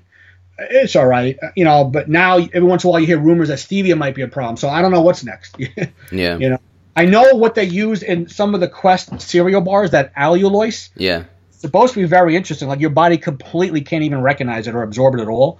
But I, I don't ever see it like in a packet or anything. But again, I don't I don't sweeten anything. I don't drink coffee. But when I did, I used to use stevia, or I would just drink it black. So I I, I like the erythritol, um, but it's like the Bai drinks, those BAI. Mm-hmm. They're too strong for me. I have to water them down. They're way too strong. Um, so it's a very different taste. But like I said, on paper, I think erythritol is one of the better sugar alcohols or whatever they call it. Um, but you will, some people will have a reaction. Like I said, I, I, I broke out with a rash. Then I went on Google, and that's all I saw. People complaining about the same thing. I, I had to drink Benadryl, and I felt much better. So stevia is my number one, without a doubt. Stevia. Yeah, I like I like stevia a lot. I think uh, like I don't get a negative response from like sucralose, except right. that I'll hold a little bit of water because I mean, mm-hmm. like the, it's basically yep. an incomplete sugar molecule, and if it stays in your system a little bit longer, it's yep. going to retain some fluids. That's just like the Walden Farms fake syrup. They use sucralose, which is basically Splenda. Which, interestingly, before stevia came out, everyone was on the Splenda bandwagon. Oh, Splenda's so healthy, and then all of a sudden it's not healthy. now it's stevia. And before you know, it, it's gonna be something else. But yeah, the sucralose. I definitely notice water, and a lot of my friends who compete, they won't touch any of that stuff the last two weeks. Yeah. You know, so there's definitely something there. You know, whatever it does, I, I don't like to touch it. That's why those water enhancers, when it says sucralose, I don't even bother with it. I just want to make sure it says stevia. That to me seems the least offensive to my body for sure. I, I am addicted to the Walden Farm syrup, though. I can put those down hardcore. Oh, the syrup and the chocolate. Like I would take the chocolate, right, and then take like a, a, a scoop of powdered peanut butter, uh, either that or powdered whey protein, and just make it like a little paste. Oh my god, you know, so good, so good. But I, I, I try not to do it too much because before you know it, then you're eating all this crap, and it says no calories, but it's got volume, it's got mass, it's got to have something. I don't know. Yeah, yeah, for know? sure. What uh, I mean, I'm curious, man, because like I when I did my first competition, like I had all kinds of binge eating disorders afterwards. What what triggered that like just thought process and, and addiction in you, and like that just that mental aspect of binging on foods? I, I did it my whole life. Like I had this weird thing where I'd get up in the middle of the night, go to the bathroom, and eat. Sometimes two, three times, and it was a lot. It was always cookies or something like that, donuts, whatever was in the house. Such that when I was younger, my parents would have to hide it from me. Um, and, and it was even when I was in bodybuilding shape, that was always my problem. That was one of the reasons I never competed because I always screwed up my results. I always sabotaged my results. So I would hop on the treadmill the next day to try to make up for it. I was constantly making up for it. I was always breaking even. Um, I I don't really know what it was. There was no actual triggers. I mean, maybe some sort of serotonin imbalance. I don't know, but there was never there was nothing weird going on in my life or anything that made me just do it. I wasn't depressed, but it, it was just routine. I get up, I think I'm hungry, and I would eat, but you know whatever it was, and and then about, I, I think it's been about six years that I haven't gone up in the middle of the night and eaten, which is amazing for me. And my whole life I did. I'm talking since I was like seven years old. So it's been about six. I can't even imagine getting up at night to eat now. I couldn't even imagine. And all my friends thought it was crazy. Like, who does that? Oh, I did it two, three times a night. So uh, when I wake up the next morning, instead of feeling and looking lean like we do now, I'd be horrendous. I, I feel horrible. I, I didn't want to get out of bed, you know. And then you know, as I got older as an adult, yeah, stress would always trigger. Stress would always trigger. So if I was stressed out, you, you, you eat. You know, it's just a binge eat re- response. I remember uh, one time I had broken up with a girlfriend and I was all pissed. What do you think you do? You eat. So you basically sabotaging yourself. Who who who you who you making who you making happy by doing that? You know, it, it's just a, it's just a, an imbalance in your head. It's just a trigger, and you got to know what it is. You don't feel better when it's done. You feel good for about three seconds as you're eating. Yeah. And you know you shouldn't do it, and then you feel horrible. So I remember how horrible I feel. So that's why I avoid anything that would even make me do it. So that's why I don't touch the nut butters. I don't touch any of the things. I, I even avoid the Walden Farms because that sweet taste on my tongue it triggers something, and then I then I start eating other stuff, you know, and and I'm I'm I'm kind of making an excuse. Well, it's not really peanut butter because I'm using powdered peanut butter in the Walden Farms, and then I'm like, well, you know what? Let me add a, a tablespoon of real peanut butter. Well, you know what? Let me add three more, and before you know it, I'm done. Yeah. So I got to be careful. That's why avoiding the carb ups as much as possible keeps me so strict. I have no desire to touch the carbs. I have no desire to touch um, the nut butter. So as long as you just remove them from your person, you don't do it. it, it you know, I, we don't buy that stuff in my house. I mean, for the kids and like my wife and my, I don't think we've ever bought cookies. You know, just we don't buy them. I mean, people tell me, "Oh, I can't stop eating these chips." Well, you bought them. Yeah, yeah. Exactly. You're an adult. You have no kids. You bought the. I don't have chips in my house. I mean, the kids they have their little things here and there, but I, I've as an adult, I don't remember the last time I bought anything like that. Yeah. You know, because you buy it, you're going to eat it. You 100%. know, so if you don't buy it, you're not going to eat it. Hundred percent, totally agree. What what uh, like is there a, a specific instance that you can recall where you just ate like the most amount of food or the highest amount of calories? Like, is there like any specific one instant that just like really stands out of wow? That was yeah, that was insane. probably over the fall. Um, of course, it was uh, after a carb up or during one, and it wasn't really anything that was going on in my life other than the fact that it just triggers shit in your head, man, when you start eating those carbs. You know, it's like putting gas on a flame. So there was, I mean, that I remember that week it was a little stressful because I wasn't as strict on my diet as I want to be, and that really pisses me off, and that really gets to me, you know. So that stresses me out. Um, had a couple of big, big, big deals in real estate fall through, so I was a little ticked off. So that definitely will be the catalyst, but only if I eat the carb. Like I won't go in the cabinet and eat, but it happened to be a carb up that weekend, and going through that stress that week, it didn't make it any, it didn't make it fun. And my God, my stomach, and and if you've ever binged, and I, I laugh about it, because I, I can deal with it, I get over it. You know, I'm never, I've never been a woe is me type of guy. Even when I needed to lose 80 pounds, I wasn't like it is what it is. I got to lose weight, and I will at some point. But I, I'm eating, and I'm to the point where I couldn't eat another morsel. And I said to myself, my God, 20 minutes later, what do you think I'm doing? I'm eating again. As soon as I get that nice burp or something where it, it airs out, and I said to myself, there's no way humanly possible I could put another morsel in my mouth. And 20 minutes later, I'm eating another 2,000 calories of cookies. It, it's it's crazy because at that point you figure, you know what? I'm at the point of no return. How much worse is it going to get? You know, but that's the problem. You keep saying that over and over again. It's it's like that Monday mentality. Oh, I'll start my diet on Monday. If you don't start it on Monday, then you're going to be cheating every day until next Monday. Yeah. You know, so it's it's all self control. I mean, you could take all the drugs and behavioral therapy and and shock therapy, but you just got to have that willpower. You just have to stop. You have to control, eliminate the triggers in the house. My triggers are nut butters. They're in the garbage, literally. And I love those things. yeah. You know, they're they're in the garbage. The only thing I have left are a couple of boring, you know, nut butters and the macadamia nuts. Which again, I'm glad I'm doing carnivore because the protocol is such that I can't have those things. So I know I can't have them, so I never even touch them. On keto, yeah, you can have them in moderation, but the problem is it becomes more than moderation. Mm-hmm. So I like doing a protocol that doesn't allow me to touch it. So I never have a problem. I haven't haven't had an issue in a while. You know, so yeah, there's certain triggers that will make me want to eat, but it always comes around that carb day. Always. It, it's very rare. If it's not the carb day, then the other day it's a regular keto day where I had a couple of teaspoons of, of nut butters, and then I put the top back on and go, oh, here's another flavor. Let me try that one. Let me try that. Before you know it, I'm like, fuck it, and then I just start going to town. So the nut butters will trigger it because they're just too good. But if I'm on a carb day and it just gets out of hand, man, you're talking eight thousand calories like with no effort, yeah. none.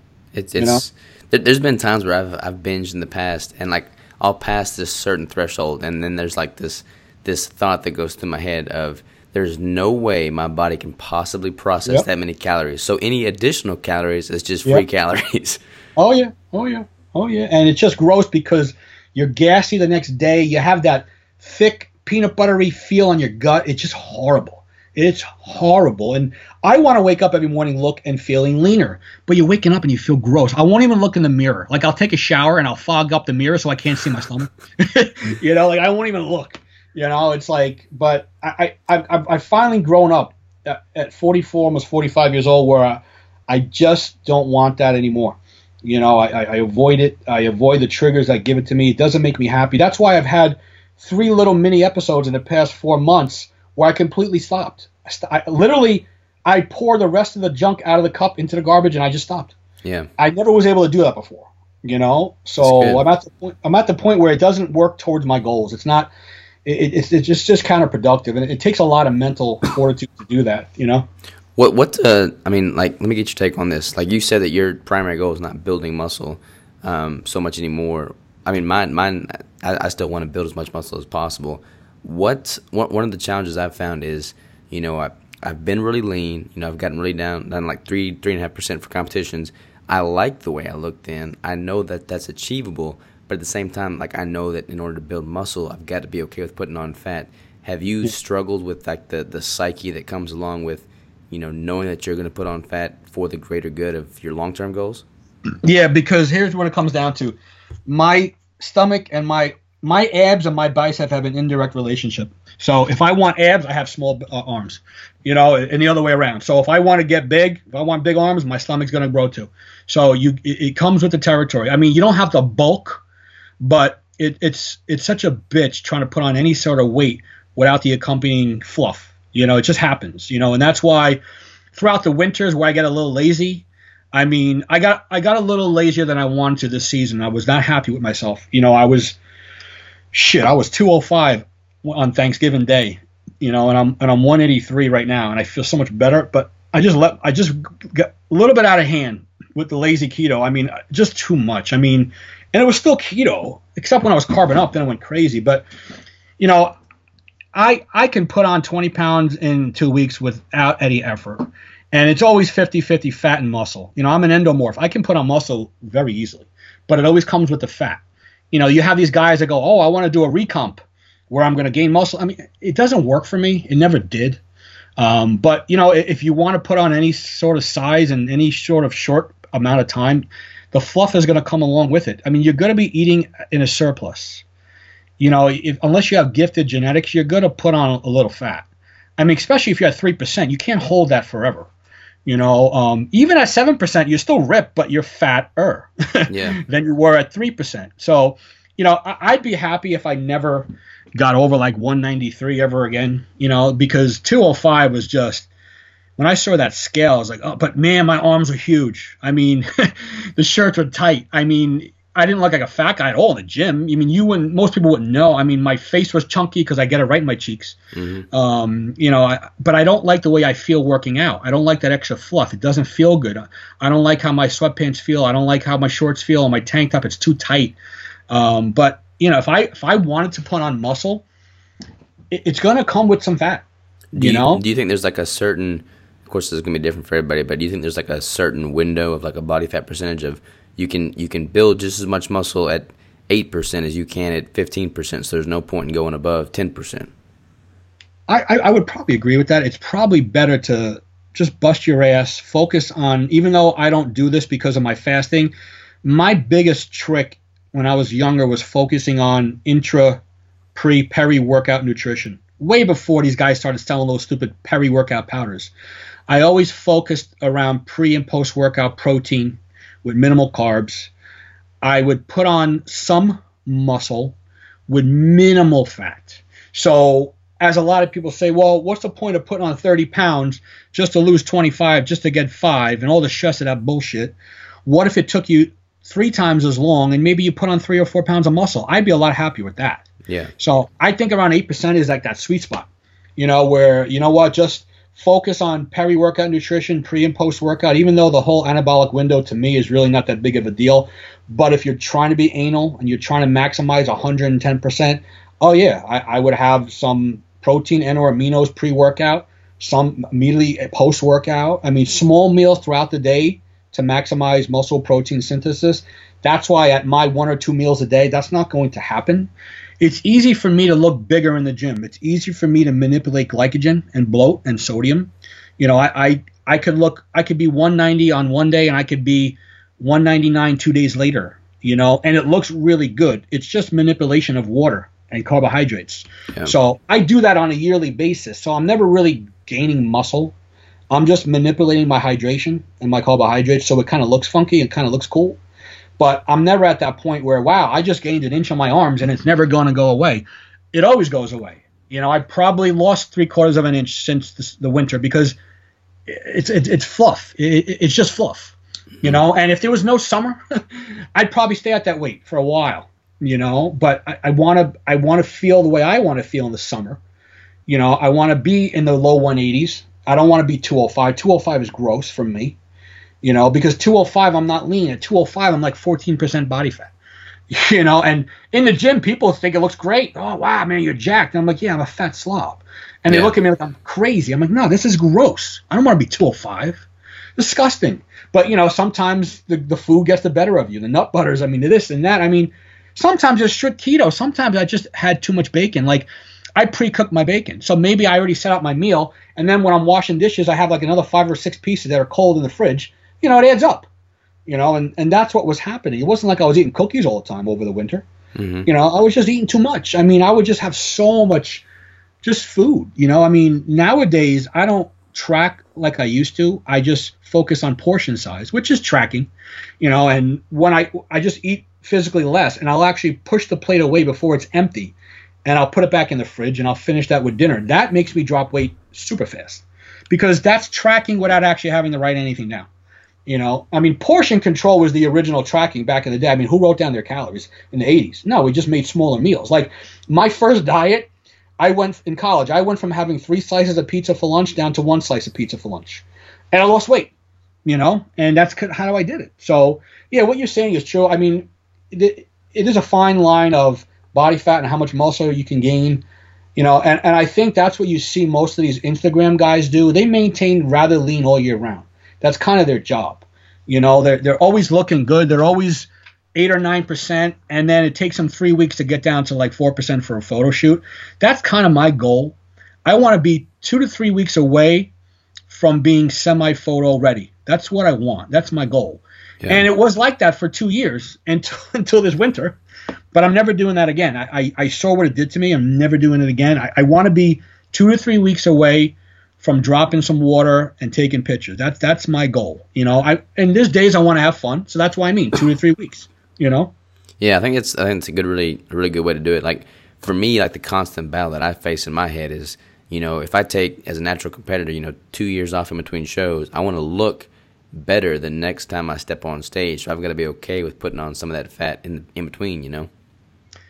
Um, I can tell you something that was interesting when I first started dabbling with fasting about three, four years ago, you know, I was still doing keto, and I would have some months where I would, you know, be more like a hundred grammer and still register some low but ketones.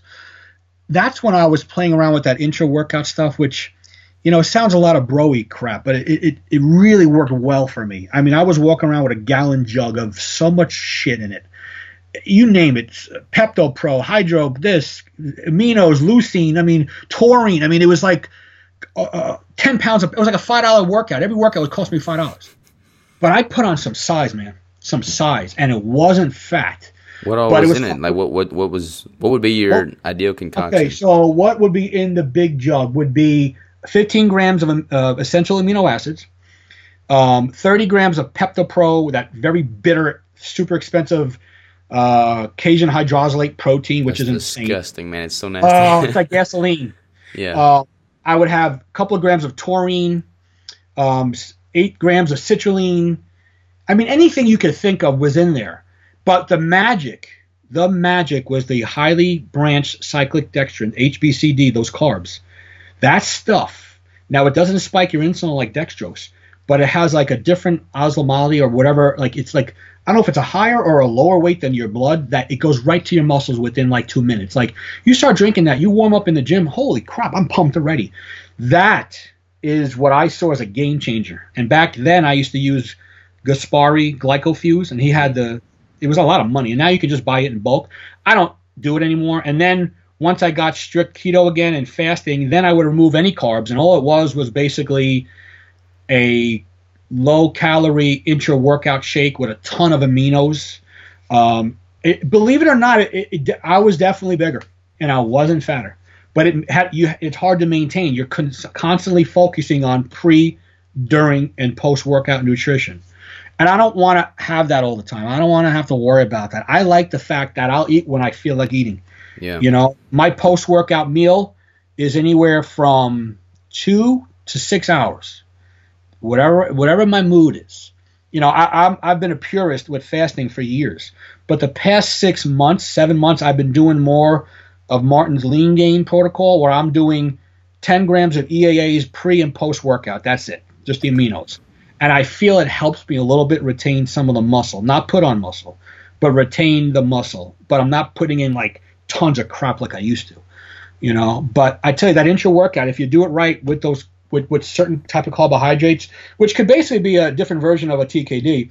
I find that has always worked well for me. Whenever I tried putting on size when I was younger, I very, very deeply focused on peri workout nutrition, protein, and the carbs. That's always worked for me. So, yeah, I think someone could probably put on a couple of pounds of lean muscle. I mean, if I was able to put on three pounds of muscle in a year versus gaining 30 pounds of fat just to keep three pounds of muscle, yeah, I, I would do that in a heartbeat. Where do you sign me up? You know? Yeah, 100%. I've yeah. always just kind of like had the the mindset of you know my my my proteins and my fats digest so much more slowly. I'll just have like a 16, 20 ounce steak the night before, and that's going to pretty yeah. much fuel my next day's workout. I don't even yeah. really fool with the nutrition. Oh yeah, oh yeah. I mean, that's how I am now. I'm at a whole nother level where I see kids drinking shakes in the gym and losing their mind, and I'm like, dude, I'm not gonna eat for another six hours. They're like, what? That's, that's how I am now too. You know, I don't care. I mean, yeah, if I wanted to really maximize muscle gain, yeah, I wouldn't do that. But I have no problem maintaining doing what I'm doing. And at this point, with my injuries and my age and the amount of food I don't eat, I mean, I used to eat seven times a day.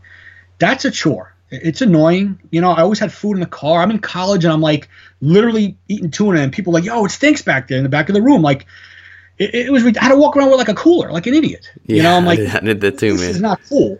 And I feel I'm not as big as I was, but I feel as just as good shape, if not better shape, which looks more impressive at 44 years old versus someone who's 21 years old. You know, the kids in the gym, every time I tell them how old I am, they flip out. They flip out. You know, they think I'm like 30. I'm like, dude, I'm 44. And like, what? you know, but look, I've been training since I'm 13 years old. hmm You know, my dad bought me a weeder set in the basement, and ever since, I, that's what I've been doing. You know, and it became an addiction. You know, so I, I get obsessed with these things. But It's found to use, man. yeah, my, my obsession now, man, is just the fasting, longevity, health. Um, I, I do plan to get a little uh, more lax with my diet in the next month or so, and that's why I'm probably going to incorporate like a TKD type of thing with the MCT oil or the MCT powder or whatnot, just because I want to try something a little bit different. You know, uh, I can't do that when I'm chunky. You know, that doesn't work. You know, I, I can do it when I'm lean like I am now, and um, so I'm going to play around with that, and you know, I'm going to enjoy myself with. Uh, you know, eating a little more calories, and that's where the fasting makes up for it. I mean, the fasting is is not that it's magical, but it's like you create a deficit in record time. Whereas when I would pig out back in the day, it would, it would take me like two weeks of cardio to get back to normal. now I don't Yeah. eat for a day. I don't eat for a day or two, and I'm back to normal. It it just blows my mind. you know, I mean, you're eliminating about 2,500 calories each day. You know, how many calories you burn on the treadmill? 300. I mean, you got to do that for two weeks hmm you know so i, I enjoy the fasting because it just it makes it easier you know if i have a little damage control i'm going to be fasting anyway i don't punish myself. I don't do a long fast the next day. I don't like starve myself. I just do my routine. You know i, I find too many people i'll see them on facebook oh i pigged out. I think i'm going to fast for 24 why why why do that? Just eat. Just go back to your regular routine. Why punish yourself? Because if you feel you can always punish yourself with a long fast after you binge you're going to binge again. Yeah. because you know there's a way to fix it. Just don't do it. You know, I, I don't ever try to make up for it with a long fast. If I'm doing a long fast, it's because it's on my calendar. Yep. I mean, dude, I have a calendar for the next year and a half every meal, every time. I'm insane. You know, so I know what I'm eating and when I'm eating it. You know, it's just the way I do things. You know, and that's what keeps me accountable. Every morning I get up, Uh, 5:30, I turn on the computer. I look at my calendar for the day. I look at what I think I'm going to eat and what time I'm going to eat it and what I'm going to work out in the gym, and I do it. And I find that's the best way. You got to track. If you put it on paper, you can't mess it up. If you're guessing, if you're throwing stuff in the wind, it doesn't work. You you have to get a plan. The plans always work. I got friends that can't do diets because they need it written on paper. If I just tell them don't eat this, don't eat, no, no, write it down, write it down. I write it down, they can follow it. If I don't write it down, they don't see it and they can't follow it. So I write it down. Me, it's in a computer. I mean, I, I have seven years work on my Excel spreadsheet. It's it's obsessive, but it works. no, I, I completely agree. Do you, do you track your workouts too, or just your nutrition? I don't track my work. I mean, every day I write down what what, what I train with body parts, but no, I don't track like weights and this and that. I'm I'm I'm a creature of habit. I do the same thing every time I go in the gym. Um, I'll up the weights here and there. So I, I no longer write it down like I used to. I used to have a whole book. I just know what I did the, the, the day before. I have a good memory, so I just try to up it a couple of pounds. That's kind of what I do. You know? Yeah, that's what I do too. I'm pretty instinctive with the training. Yeah, yeah. Um, very cool, man. I can sit here and talk to you all day. We got it's like freaking talking to my older self. It sounds like. There you go. oh, eh? hey, easy, easy now. hey, no, I mean that, that's a compliment. I mean, I, I've seen your pictures, man. You freaking look like you're my age. I'm trying, man. You know what it is? I I fell off the wagon, you know, in 2003, where I probably peaked out at my best shape. Okay, I had shoulder surgery. Years later, became three surgeries. Working out in the gym, I had tendonitis. My elbow, everything hurt. Like I used to love going. Like nowadays, I get so giddy. Like I don't work out on the weekends, and on Saturday, Sunday night, I can't sleep because I can't wait to go to the gym Monday morning.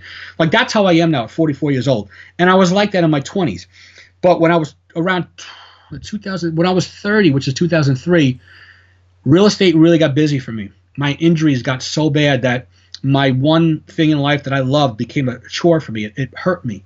It hurt working out. It hurt everything. My bones. I was like, yo, this is not fun anymore. My injuries. And so I would work out less. I would skip days, skip weeks, got busy with real estate, got married. When I met my wife, she had no idea what I used to look like at all, which is cool because I know she wasn't looking for a bodybuilder. So yeah. now, whatever she gets now is always a bonus.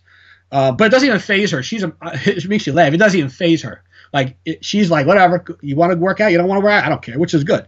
Um, but I I stopped working out from 2003 to about 2007. Like completely? Yeah, dude. I mean, you you have to understand. I've told this story many a time. I felt like Superman in Superman 2 when he gave up his power. I was a nobody. I was the guy that would go in the gym and everybody would look at. Everybody would ask questions. Everyone would want to know.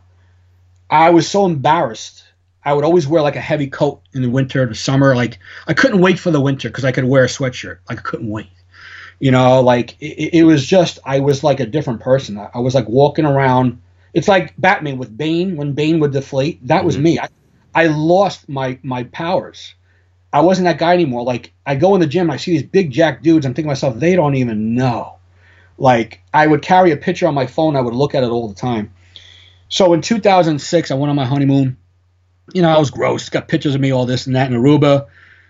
And the biggest thing I can tell you that really helps you wanting to fix yourself is to see pictures of yourself. Like I never took pictures anymore. My my wife had a family reunion. I think it was around 2000, um, 2008 or nine, and uh, I saw a picture of myself.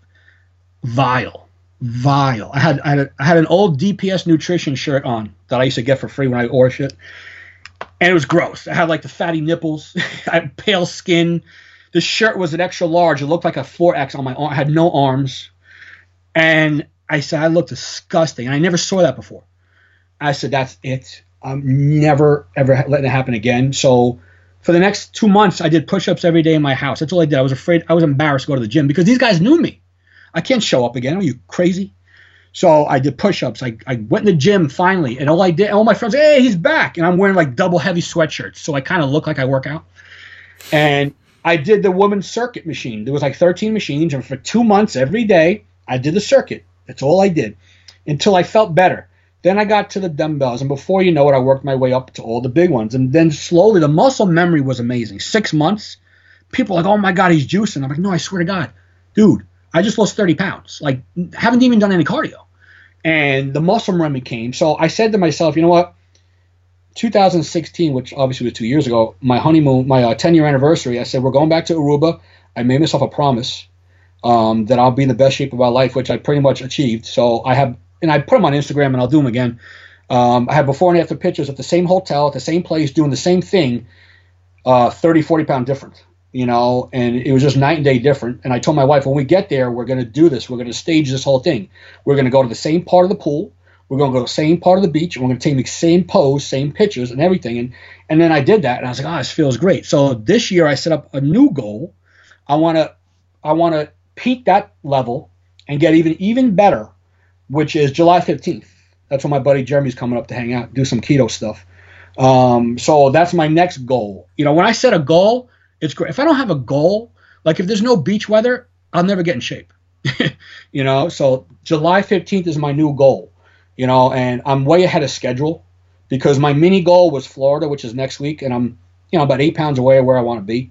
So that's why I'm going to get a little little lazy for a month. But you know, I didn't work out for a long time, man. It was rough, you know, and that's why I'll never let myself go ever again. I don't want to ever feel like that.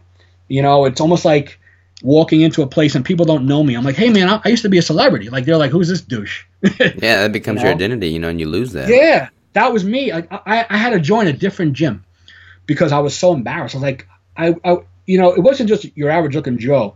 I had such a level of freakiness.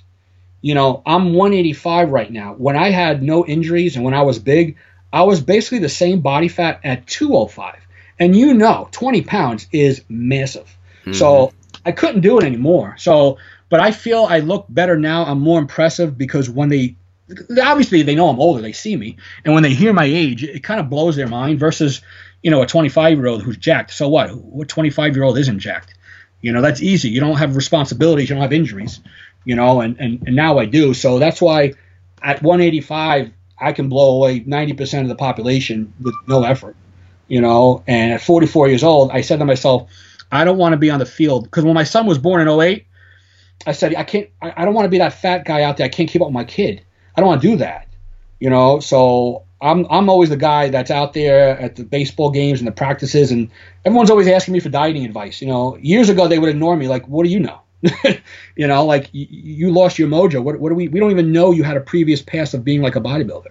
You know, and, and I do have a lot of friends that kind of fell off the wagon. I see a lot of guys from high school that were in great shape. You know, they're a mess. You know, and, and I said to myself, I won't be like that. I, I won't do that.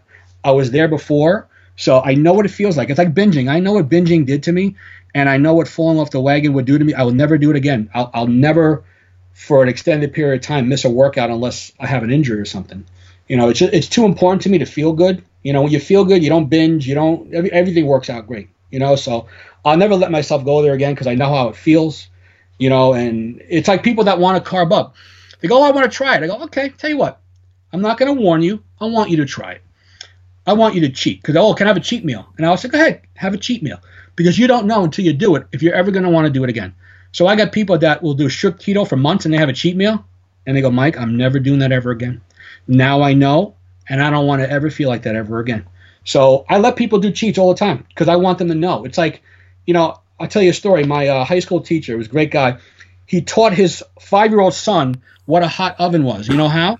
He put his hand on the hot coil, and his son never touched it ever again. Yeah. So I like when people want to cheat. I don't stop them. Go ahead. Go ahead. You let me know how you feel. All right, man. I can't wait to get back to you. They email me, dude. I am never, I never want to feel like that ever again. So you, you don't know. You, they always say, oh, I, I see it every day. People ask me questions. Hey, anybody ever have a cheat meal? And I start rubbing my hands together. you have no idea. Go ahead, dude. Enjoy it. And they're so excited to try it. And man, you cheat on keto, you're having a bad day Yeah. because the whole hormonal cocktail changes Mm-hmm. and it's not fun. If you're on a regular carbohydrate based diet, yeah, big deal. You had a pizza, so what? It doesn't do much.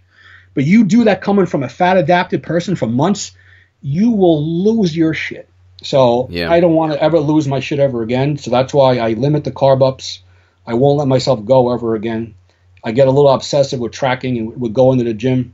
It's because I know I know how I feel when I'm not doing it, and I never want to feel that again. You know? No, I totally agree, man. I mean, this this sounds kind of crazy, but like I can really, really relate. This is the first time we've ever talked. You know, actually talked. This, I can really relate with everything you said. Yeah. And I mean, I don't know, dude. Like having having like an accountability factor, uh, you know, like just having something that you can relate with. This is good, man. I'm glad. I'm glad that we're talking right now. Oh yeah, Me- dude, message me anytime. I got people that message me. I mean, I can't even tell you because I would never disclose. Some of the most well-known keto gurus on the internet with millions of followers that'll like ask me for help and like suggestions. I'm like, wait a second, it says Keto King in your profile. Like, dude, I know. So like, and, and they'll tell me things and they'll ask me for advice because they know while I'm not the most scientific nerd, I've done it all. Mm-hmm. I've done every aspect of every problem you're having right now with keto, and I can fix it. You know, so that's why they they the things they tell me like the the people who binge these people that claim they've been keto for 12 13 years and they and they honest with me mike i've been carbon up for three months you know it's like all right no problem so they they like they, they give me confession on a daily basis because Yeah. i don't say to anybody so i got people that they're ready to binge and i tell them just text me real quick and let's just bullshit Yeah. you know i talk them out of it And know? likewise, man. I mean, I, I know like you you've done there done it a lot more than me, but I mean, shoot, you ever need to you know drop a line to me, just don't ever hesitate. I need to get some keto bricks. That's what I got to work on making because I can kind of look at it and kind of figure out what it is, but I don't know what it is. So I'm I'm, I'm kind of dying to try a keto brick one of these days. You know, I'll, I'll get you some keto bricks, but I'm not gonna Yeah. lie, man, they're addicting. I saw you doing it the day of the show, and I'm, I'm sure all the regular carb guys are like, what is this dude doing? it's, it's pretty funny backstage. Everybody's eating their rice cakes and whatnot. Yeah. I'm chowing down on you know 300 grams of fat. Oh my god, yeah, no, look good. I'll never forget when I saw that thing. I mean, I, I've made similar concoctions. It always revolves around coconut oil because it hardens at room temperature, and a bunch of flax meal, flax seeds, this and that. And I put it in a pan, and then I just let it get hard, and I cut circles or squares, and I just kind of snack on them. I haven't done that in a while, you know. But yeah, one of these days I definitely want to play with that because I'm going to be eliminating those weekend carb ups for a very long time. So I don't mind treating myself with something, you know, quote unquote keto friendly, you know. I mean, I know I know you've you've kind of enjoyed doing the carb cycling, but I, having not done carb cycling and then just been strict keto for like the three four years that I have been, I can Mm-hmm. assure you that there's like a whole nother level of like deeper state adaptation, and I perform so much better better now than I ever have Oh, with yeah. carbs. So I mean, if you just want to kick carbs completely, man, like it, I think it's a whole nother level. Oh yeah, because you know what it is. I learned two years ago where I really start with the fasting because the fasting really got me into a deeper state of ketosis on a daily basis. And that's when I started noticing, you know, I would carb up, I'd go in the gym, I'd take off my shirt, I'm like, yo, I don't look any different. I was, like, what is what is this? Like, what is this? I don't look any different than pre-carb up. I don't feel any different. Maybe a couple extra veins, whatever. Um, and that's when I realized, you know, I'm just going to do it for just the mental aspect of it. You know, I don't I don't need it anymore. You know, if if I'm getting a little flat and I have that bro mentality that I'm shrinking, all right, I'll, I'll have some carbs. Like I did that the other day. I lost eight pounds in a week. I said, holy shit, I'm shrinking. so I, I had like um a half of a halo top and like a half a bowl of, like fruity pebbles. That was it. Done. And I'm showing blood ketones that night. No problem. So, you know, it's like an immature bro response, like, oh my God, I'm shrinking. I got to eat. So you can just But- have a keto brick next time, you begin. That's that's what I'm talking about. You know? Well, shoot me your address, man. I'll send you one. yeah, dude, I'll definitely do that, man. Very cool, very cool. Well, listen, man, we definitely got to do this again and reconnect. Yeah. But uh, I'm, I'm gonna do a fasting experiment, and then I'll have to connect with you and see see what Yeah, I me know. found. Let But me know, um, You might, enjoy, you might enjoy it. yeah. I, I, I'm definitely excited to try it for sure. Um, In the meantime, though, where, where can people go to find out more about you, man? I mean, really, um, if you want to just watch my food porn, you know, at the at the keto underscore diesel on Instagram. Um, the couple of Facebook groups that we have a good time is the ketogenic intermittent fasting Facebook group, and I think at the time of this podcast there's probably about thirty five thousand members. Um, there is a little cyclical ketogenic carb up group I have. There's not much going on there, but the real fun group is the protein sparing modified fast. There's a couple of them. The one you want is the one that has a couple of black and white pictures of guys and girls with their shirts off. That's the one Lyle McDonald is in. He's in there all day with us bullshitting. We have a good time in there because there's no drama, there's no nonsense, there's no keto myths. Everyone knows why we're there. We're there to consume a shit ton of protein and low fat and low carbs. you know, and um, that's my favorite group because there's no drama, there's no nonsense. It, it's based off Lyle's rapid fat loss. So you go there, and then I just just last week I started playing around. I made another little Facebook group for a bunch of us for my carnivore experiment, which is called Keto Carnivore Intermittent Fasting. There's like 400 people in there. We have a good time because they're all following my carnivore experiment, which is I love this thing. It's like I'm a kid in a candy store. It's all new to me. Like I didn't think this would happen. Like how could I possibly take this to another level just by completely eliminating carbs? I'm talking maybe I have a gram a day of carbs that are in the pepperoni. Mm-hmm. So it's like a whole nother level of like kid in a candy store, which I never thought I could do again. You know, so that's where I am. I mean, I, I don't I don't do podcasts or like you know videos or shit. I mean, I probably should, but there's only so much time I can dictate to that. But you know, I'm always on Instagram. People always messaging me, Facebook. The groups are loaded with people. I mean, thirty four thousand. We have a good time in there in the in the keto intermittent fasting. So that's that's where most of my social media is. We have a good time in there. Just just have a good time. You know. I love it, man. I love how like laid back you are and chill. That's that's what's all about. Well, that's that's my New York thing. I'm Italian. I mean, it is what it is. I come from the Bronx. What are you gonna do? you know. I love it, man. We'll definitely definitely keep in touch, man. Shoot me your Yeah. address too. I'll send you a keto brick. I will, my man. I will. You got. All right, brother. It's been a pleasure, man. We'll we'll be in Yeah. touch for sure. All right, man. Thanks a lot. Take care, buddy.